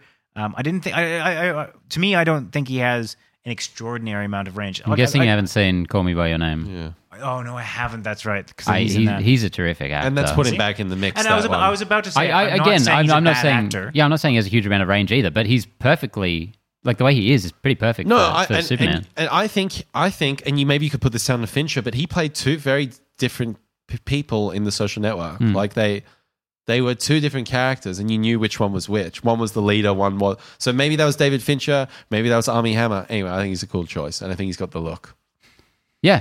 Um, so I did not um, go in the direction you were thinking. Like I, I went a much more um, obvious way, I guess, uh, given what you were saying before. Um, my my first pick for Superman is both of these guys are just kind of the um like the the fucking. I'm looking for someone who's a, an Ubermensch, you know, someone who when they are in the role of Superman is someone who looks like a human god.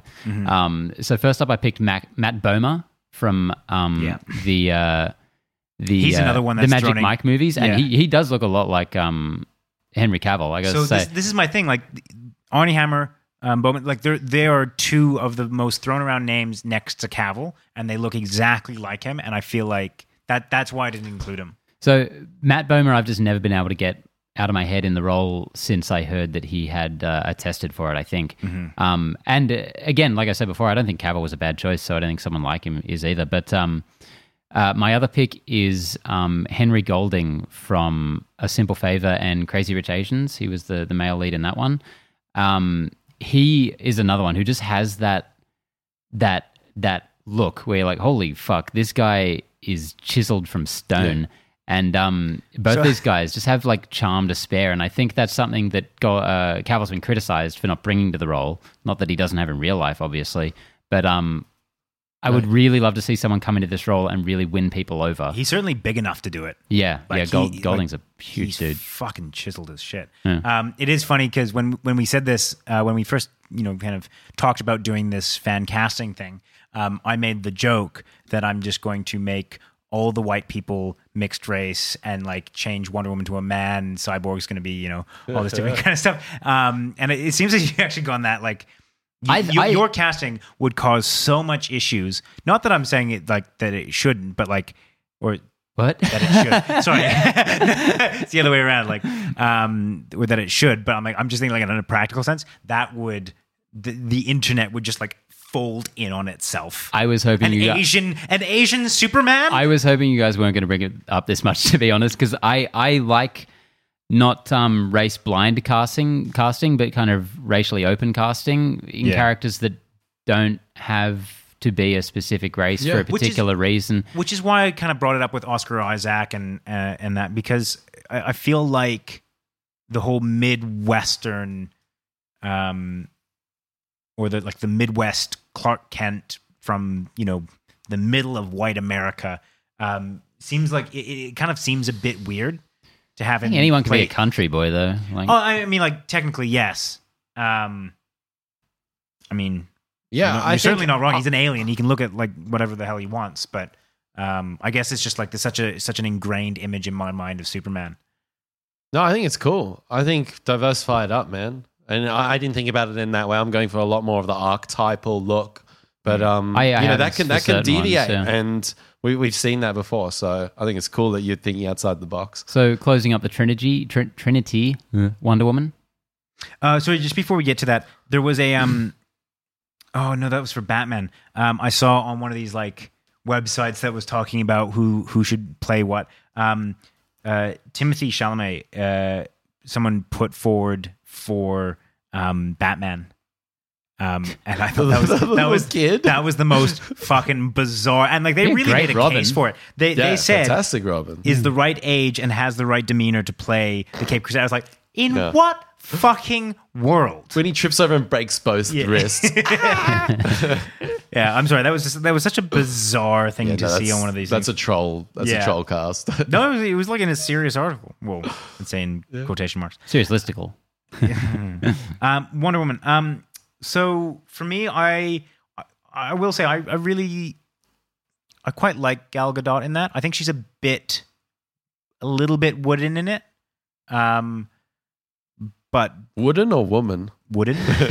Wonder Wooden. wooden. Um, but overall, I quite like her.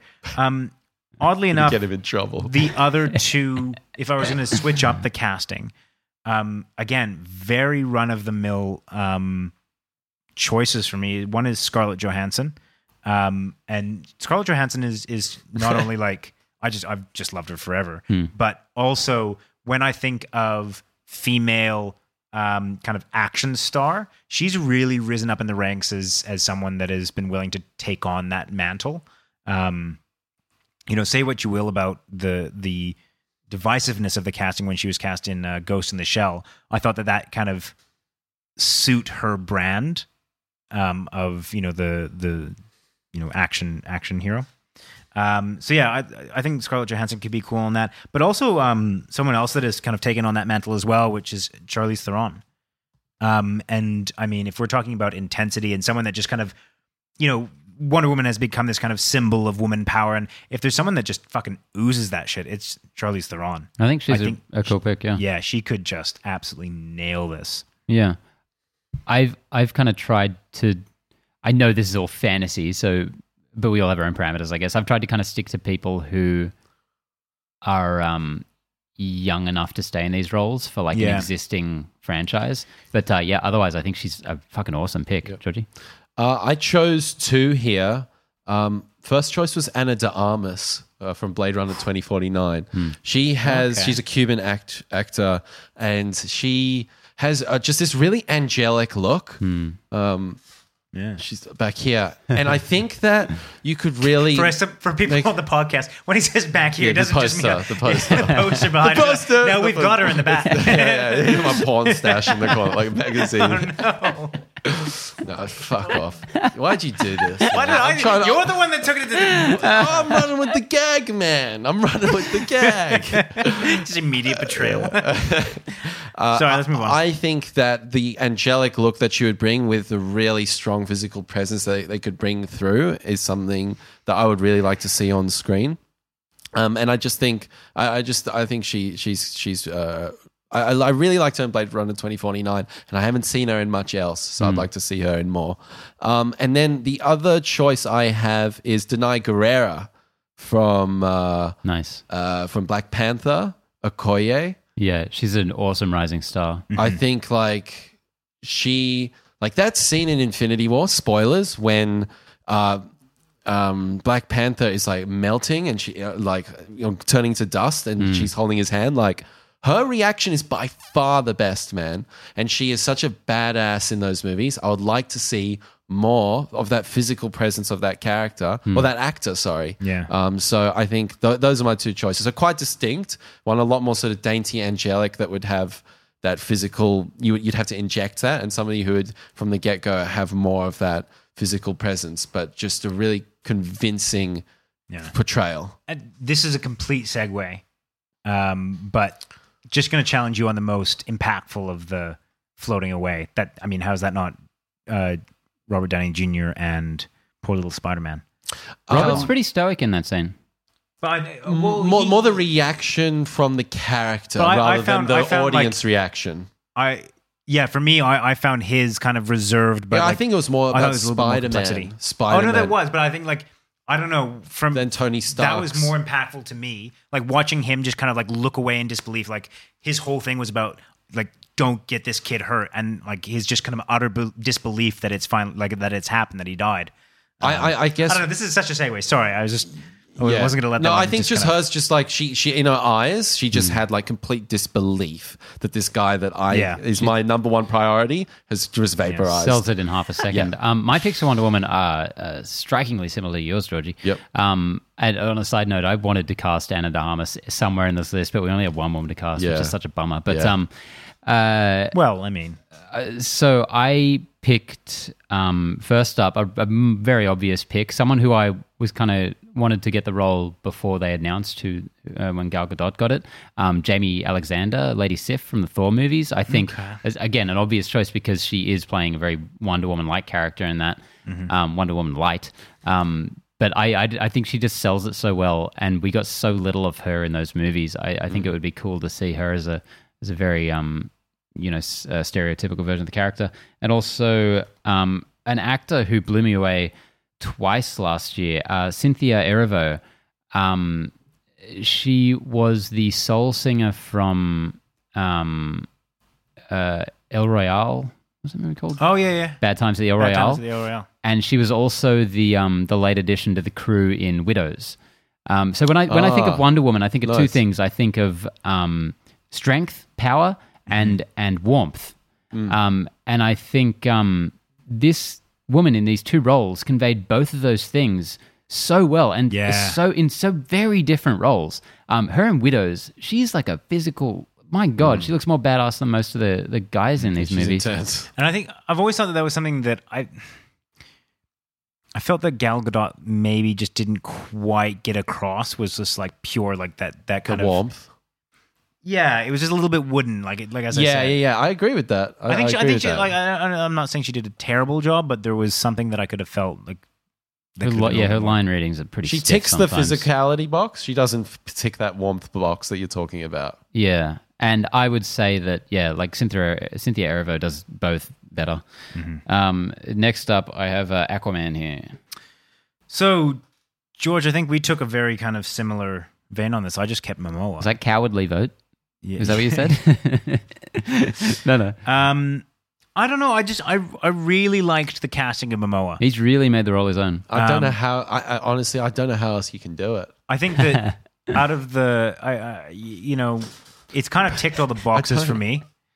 Um, in terms of like, if I, if I was going to go back to the kind of the original styli, uh, stylizing of of Aquaman, I would think of someone like, I guess, like Chris Pratt or something like that. But I just, I, I don't see him doing a better job than Momoa. I think that is really spot on casting. Yeah, I, I just I like. I think it's I think it's insane that the fact that that Aquaman's the highest gross. The, the fact that Aquaman grossed more than Justice League means that they did something right there. And I really don't think you can do Aquaman. It, it's so hard to get right. I can't believe they got it right. It would be like to that trying to recast Iron Man at this point. I well, just- no, not quite. Sorry, not quite. I like think that, even but- more. I think even tougher than that. Really? Uh, maybe. I mean, like it's just so. Because I, I said that and then immediately regretted it. don't follow me down I this. don't know. don't don't I come up on this hill think- and die with I me. I just think like Iron Man could have worked with a few other people. You know, Aquaman is just that much harder. Like the the the sandbox that you're in is just that much harder I to don't get know. right. I, I think Iron Man is such a Downey character. It, it is. It is. Like it just it feels like that. I mean, everyone kind of says he that is- he is Tony yeah. Stark type thing. Um, I just yeah. I don't know. I, I just can't think of anyone else that you could do. So Yeah. I, I agree with you guys to an extent. Although I don't I like I don't think the casting of um Momoa was done in any way to try and capture the actual character of Aquaman. Like I, there's No. there's no resemblance to the No, comics. none. Um so I I went with someone who I, I thought would be better at being the king of Atlantis. I look for someone extremely, you know, regal and um, a much more serious version of the character. Not someone who I think could headline a film because I don't think, you know, my version of the DC universe, they're not making an Aquaman movie. that was a weird choice in the first place. Um, so I went with uh, Lee Pace because I think he can do Kingly. yeah, I think I think he can do it well, and I want to see more of this guy because I think Not- he's been really in, uh, underserved not by um.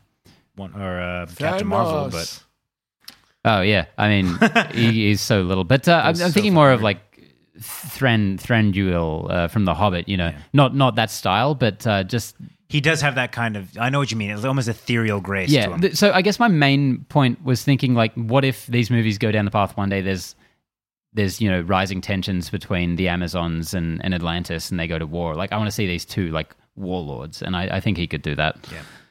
Yeah, Um, that's a good choice. And next up we have the Flash. Uh, this is a weird one. Uh oh. I, I, pick, I picked Daniel Radcliffe.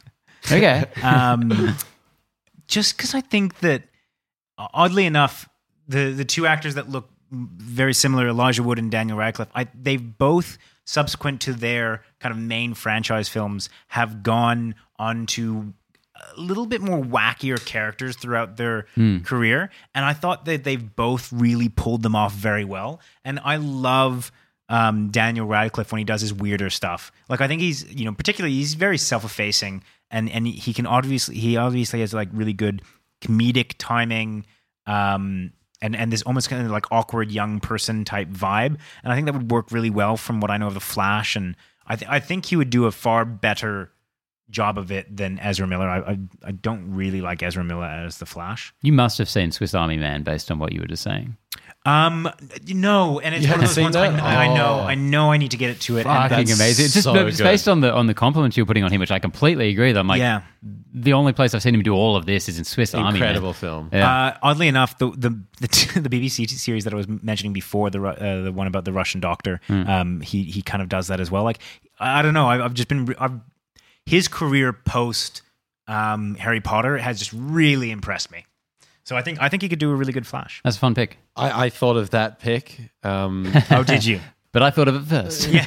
but then I went with, you know, why don't we get authentic with this shit and go for Usain Bolt, the fastest man on earth. we can skip this one. Let's Ben, get- Ben, you go. let's do this. That's that's dumb.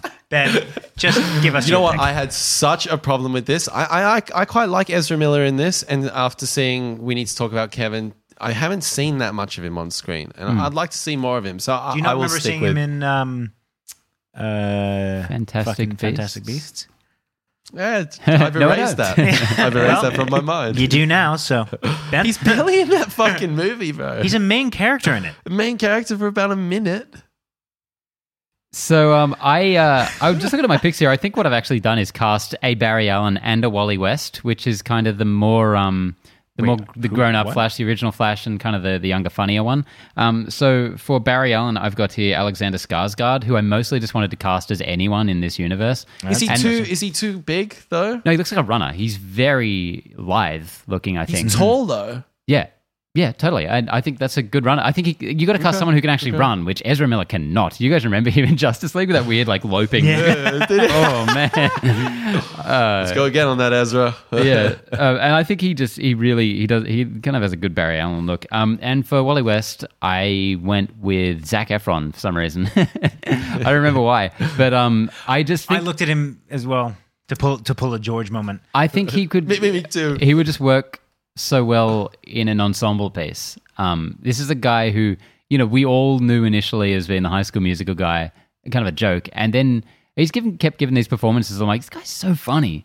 Um, He's funny, and, and do you know what? He's actually got some pretty serious acting chops. totally. I've- I I've- can't wait for the that movie whose title I will never know. Um, extremely vile and shockingly wicked, or whatever it's called. You know, the Ted Bundy That looks movie. bizarre. Yeah. that looks. yeah, I. I'm keen to see him in that. yeah. Um, so that's me for the Flash. Next up, Cyborg. Uh, very stock standard. Um, uh, I, I went uh, Michael B. Jordan. Go. Um, I don't think there's any explanation needed on that. He's kind of you know a, a major star, and he It's kind fits of, the you want him profile. in here somewhere. Yeah. Yeah.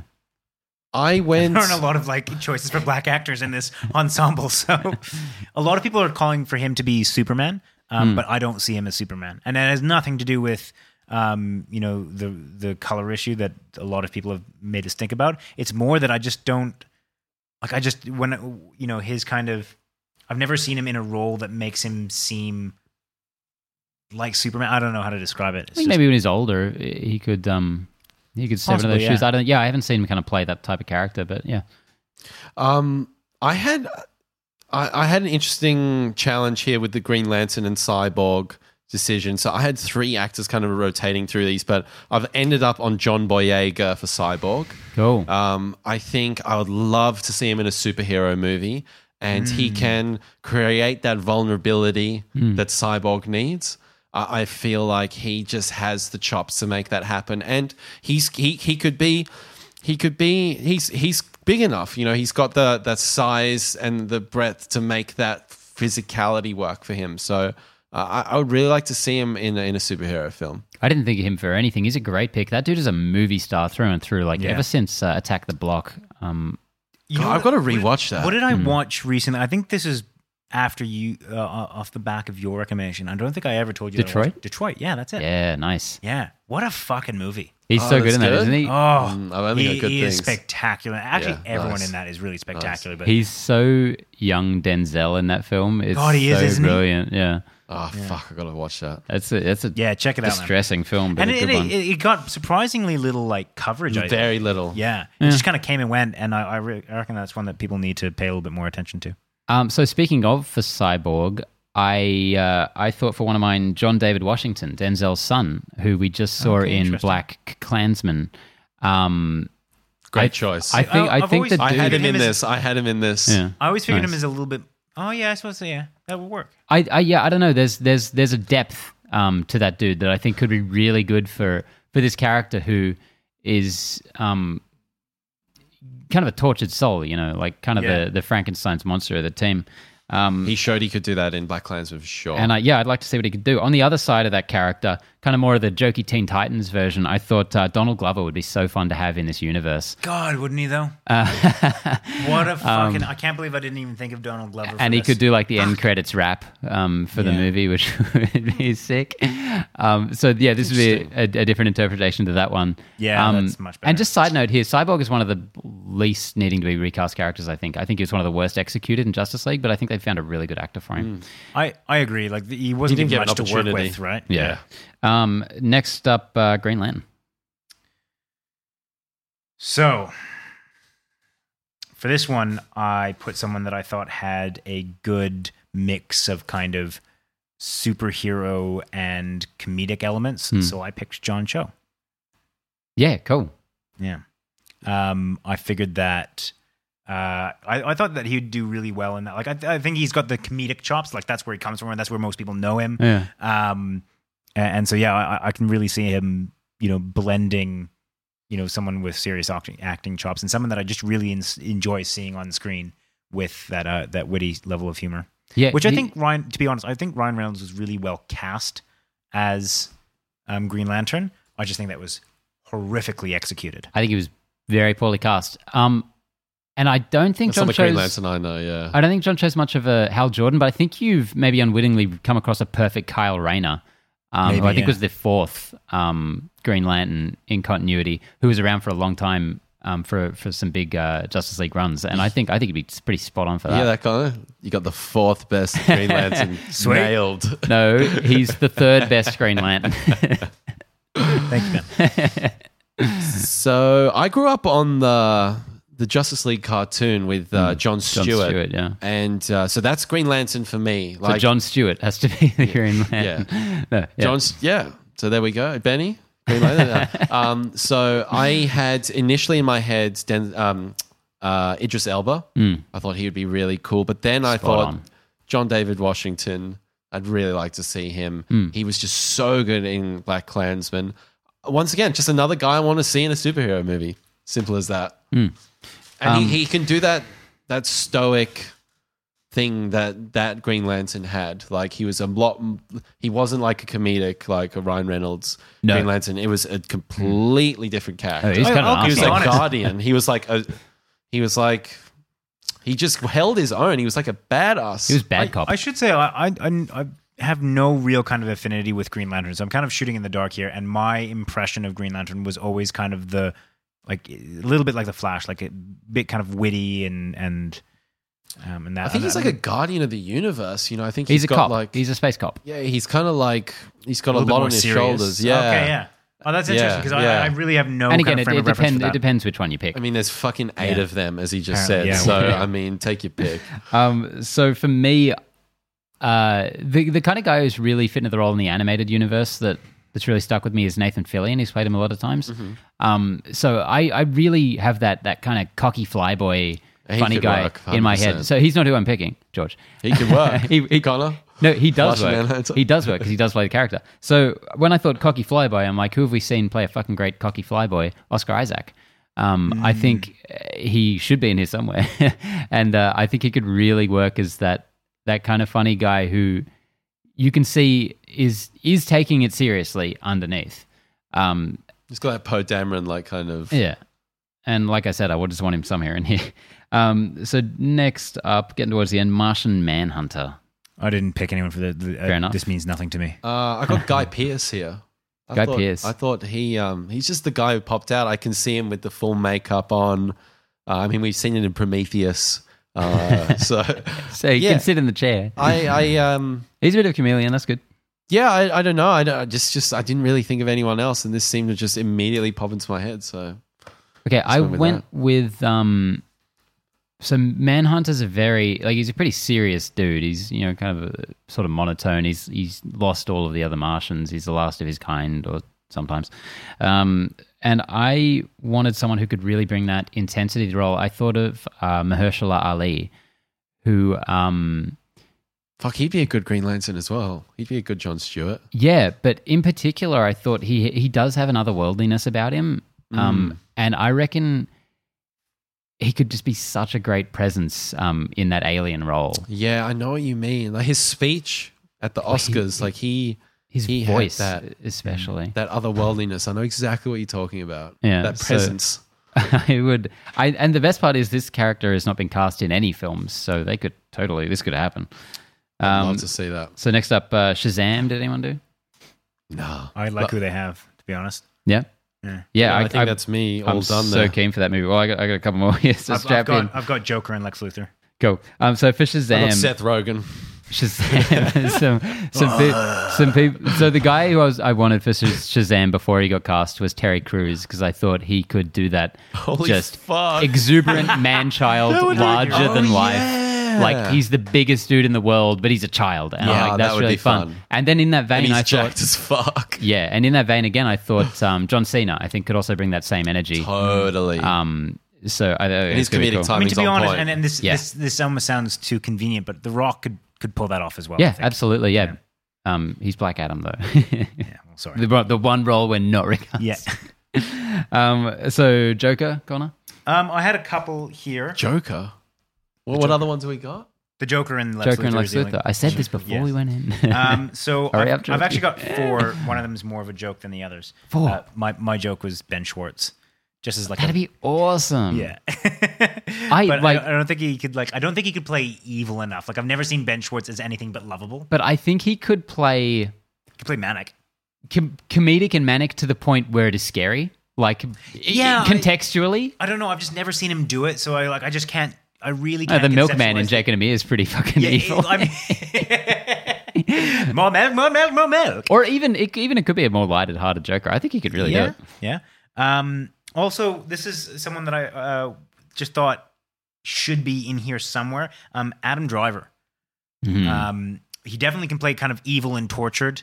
Um, uh, and I think he's got the chops behind him. Way too. too intense as the Joker, man. Well, that's my one like he'd hesitation. Be, he'd be like the deadpan Joker. Yeah, like, yeah. telling really serious jokes. Um, but the person that I think could really actually kill this Hmm. um, is Jake Gyllenhaal. I need to say that. That's my pick. yeah, Yeah. because just him the two the two roles that I've I've seen him in that just make me absolutely positive they could do it is um, his most recent one in uh, uh, Velvet Buzzsaw Mm-hmm. and also um, in what was Uh-huh. that what was Babe Yeah.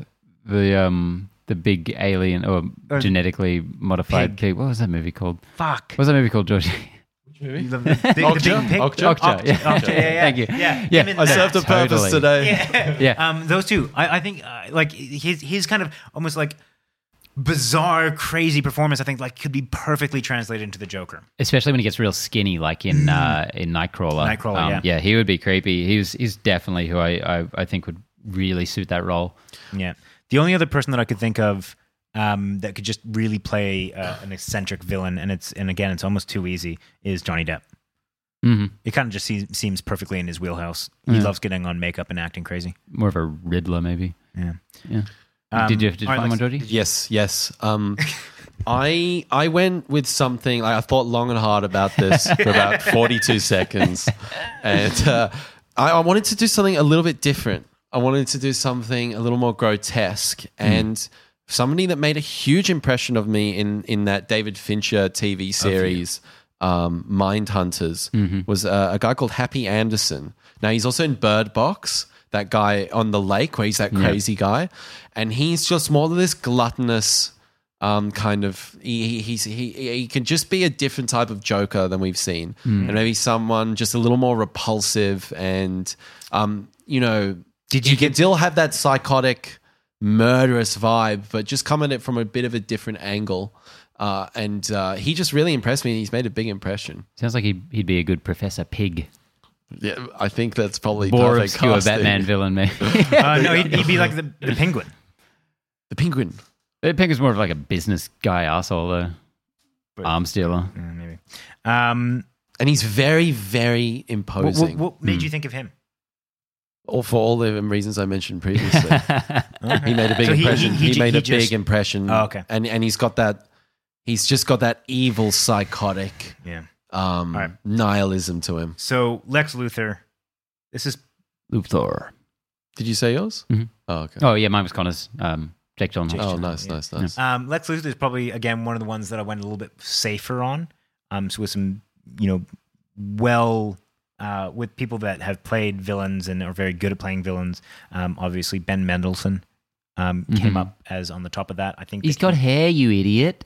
yeah. The great thing about hair is it can go away, as I know all too well. I don't know, but I don't know what that's all about. I don't know, man. Keep on looking, Sparse on bro. that. um, I've seen your dad. He's fucking healthy head of hair. Um, Ben Mendelsohn or Ralph Fiennes, I think could both. And Ralph Fiennes doesn't have hair, so there you go. Yeah. Um, I think they both could play that kind of really sinister character um, with with all that without sorry with that kind of sense of extreme intelligence behind them. Yeah. Particularly Ralph Fiennes, which So- is where This was the hardest one for me to cast by a mile. I don't know why. I spent like an hour on this. I looked at dozens and dozens of people. Um, and I one thing I did realize while doing it was that I I this is fucked up. I really like Jesse uh, Eisenberg in the role. Um, not necessarily in the role as portrayed, but or as as it was written. But um, He put his own stamp on it for sure. yeah, and I just think it was, you know, it was a really interesting performance, and I I would like to see him have a go. I he was my favorite part of Justice League when he showed up at the end, and you know, it was in the time we had a league of our own. I'm like, I'm really that's the only thing I'm keen for coming out of this is him forming a little villain society. But um, I did have to pick someone, and uh, I I'm so ashamed that I, at all the people I looked at and how mu- how funny I think it is that um, everyone when they were casting Lex Luthor, they're like, oh, it's it's got to be um, what's his name from Breaking Bad Oh, Uh, Cranston. because he's bald. Yeah, I'm like, then after everyone I looked at, I ended up picking a bald guy myself. But um, it's not because of that. But it's it's uh, Corey Stoll from um, from Ant Man and uh, House of Cards. Um, Yeah, no, he'd be really good. I think he brings such a an interesting presence in um in Ant Man. I think he's one of the better MCU villains and really unsung because he is this- Totally. this, really slick kind of business guy with just this slight hint of insanity in there. Um, that I, I, I think could work something similar to that could work really well in the role of Lex Luthor. Someone who can be really charming. And somebody who knows their stuff. In both House of Cards and that. He felt like he knew. Yeah. he had the he had the intellect. Absolutely, yeah, and and you, he feels like someone who could work well with like um you know reporters and Mm. stuff. Like he could he could be a presidential candidate or something, Definitely. which Lex Luthor is um at times, and um and he's also you know huge. He's a big dude, um which I think uh, can help with the with the role of Lex Luthor. Like he's meant to I be in some ways the ideal human. opposite, Mm. what do you think about someone like Peter Dinklage? If we're talking about someone that is kind of like refined, like I've always found Le- Lex Luthor to just kind of be this like, I don't know, very refined, um, almost like um, uh, Kingpin. Yeah, um, yeah, yeah. yeah. except less violent. Yeah. Um, which is when and I when I think like Peter Dinklage does such a good job in Game of Thrones of being someone that's you know you know really intelligent and kind of almost kind of cutthroat in that sense. Yeah, I yeah, I, I, work, yeah. There's such a good element of um of Lex Luthor is the the kind of jealousy and hatred he has for Superman. I feel like feel like Dinklage could sell that, Yeah. as long as he doesn't have to try and do a British accent. Well, see, you see, guys, send us your questions. You get a forty-five minute response. This is the most authentic podcast. this is the on show the now. internet. Get your We're just gonna do fan in. casting Yeah. from here on in. Eh, Send us all. If you want X Men, Harry Potter, send them in. We'll do it. We have a lot of fun with this stuff, and we spend too much time on it, but it's all okay. Hit me up if you want to hear every other DC character because I've, I've got them. I've got them. So next week, guys, we've got our Us review. I'm very excited for that plus the week movie, movie show as per usual. Don't forget to check us out on YouTube, podcasting thing, the other one. We'll be back next week, Connor. See ya. Benny, bye, farewell.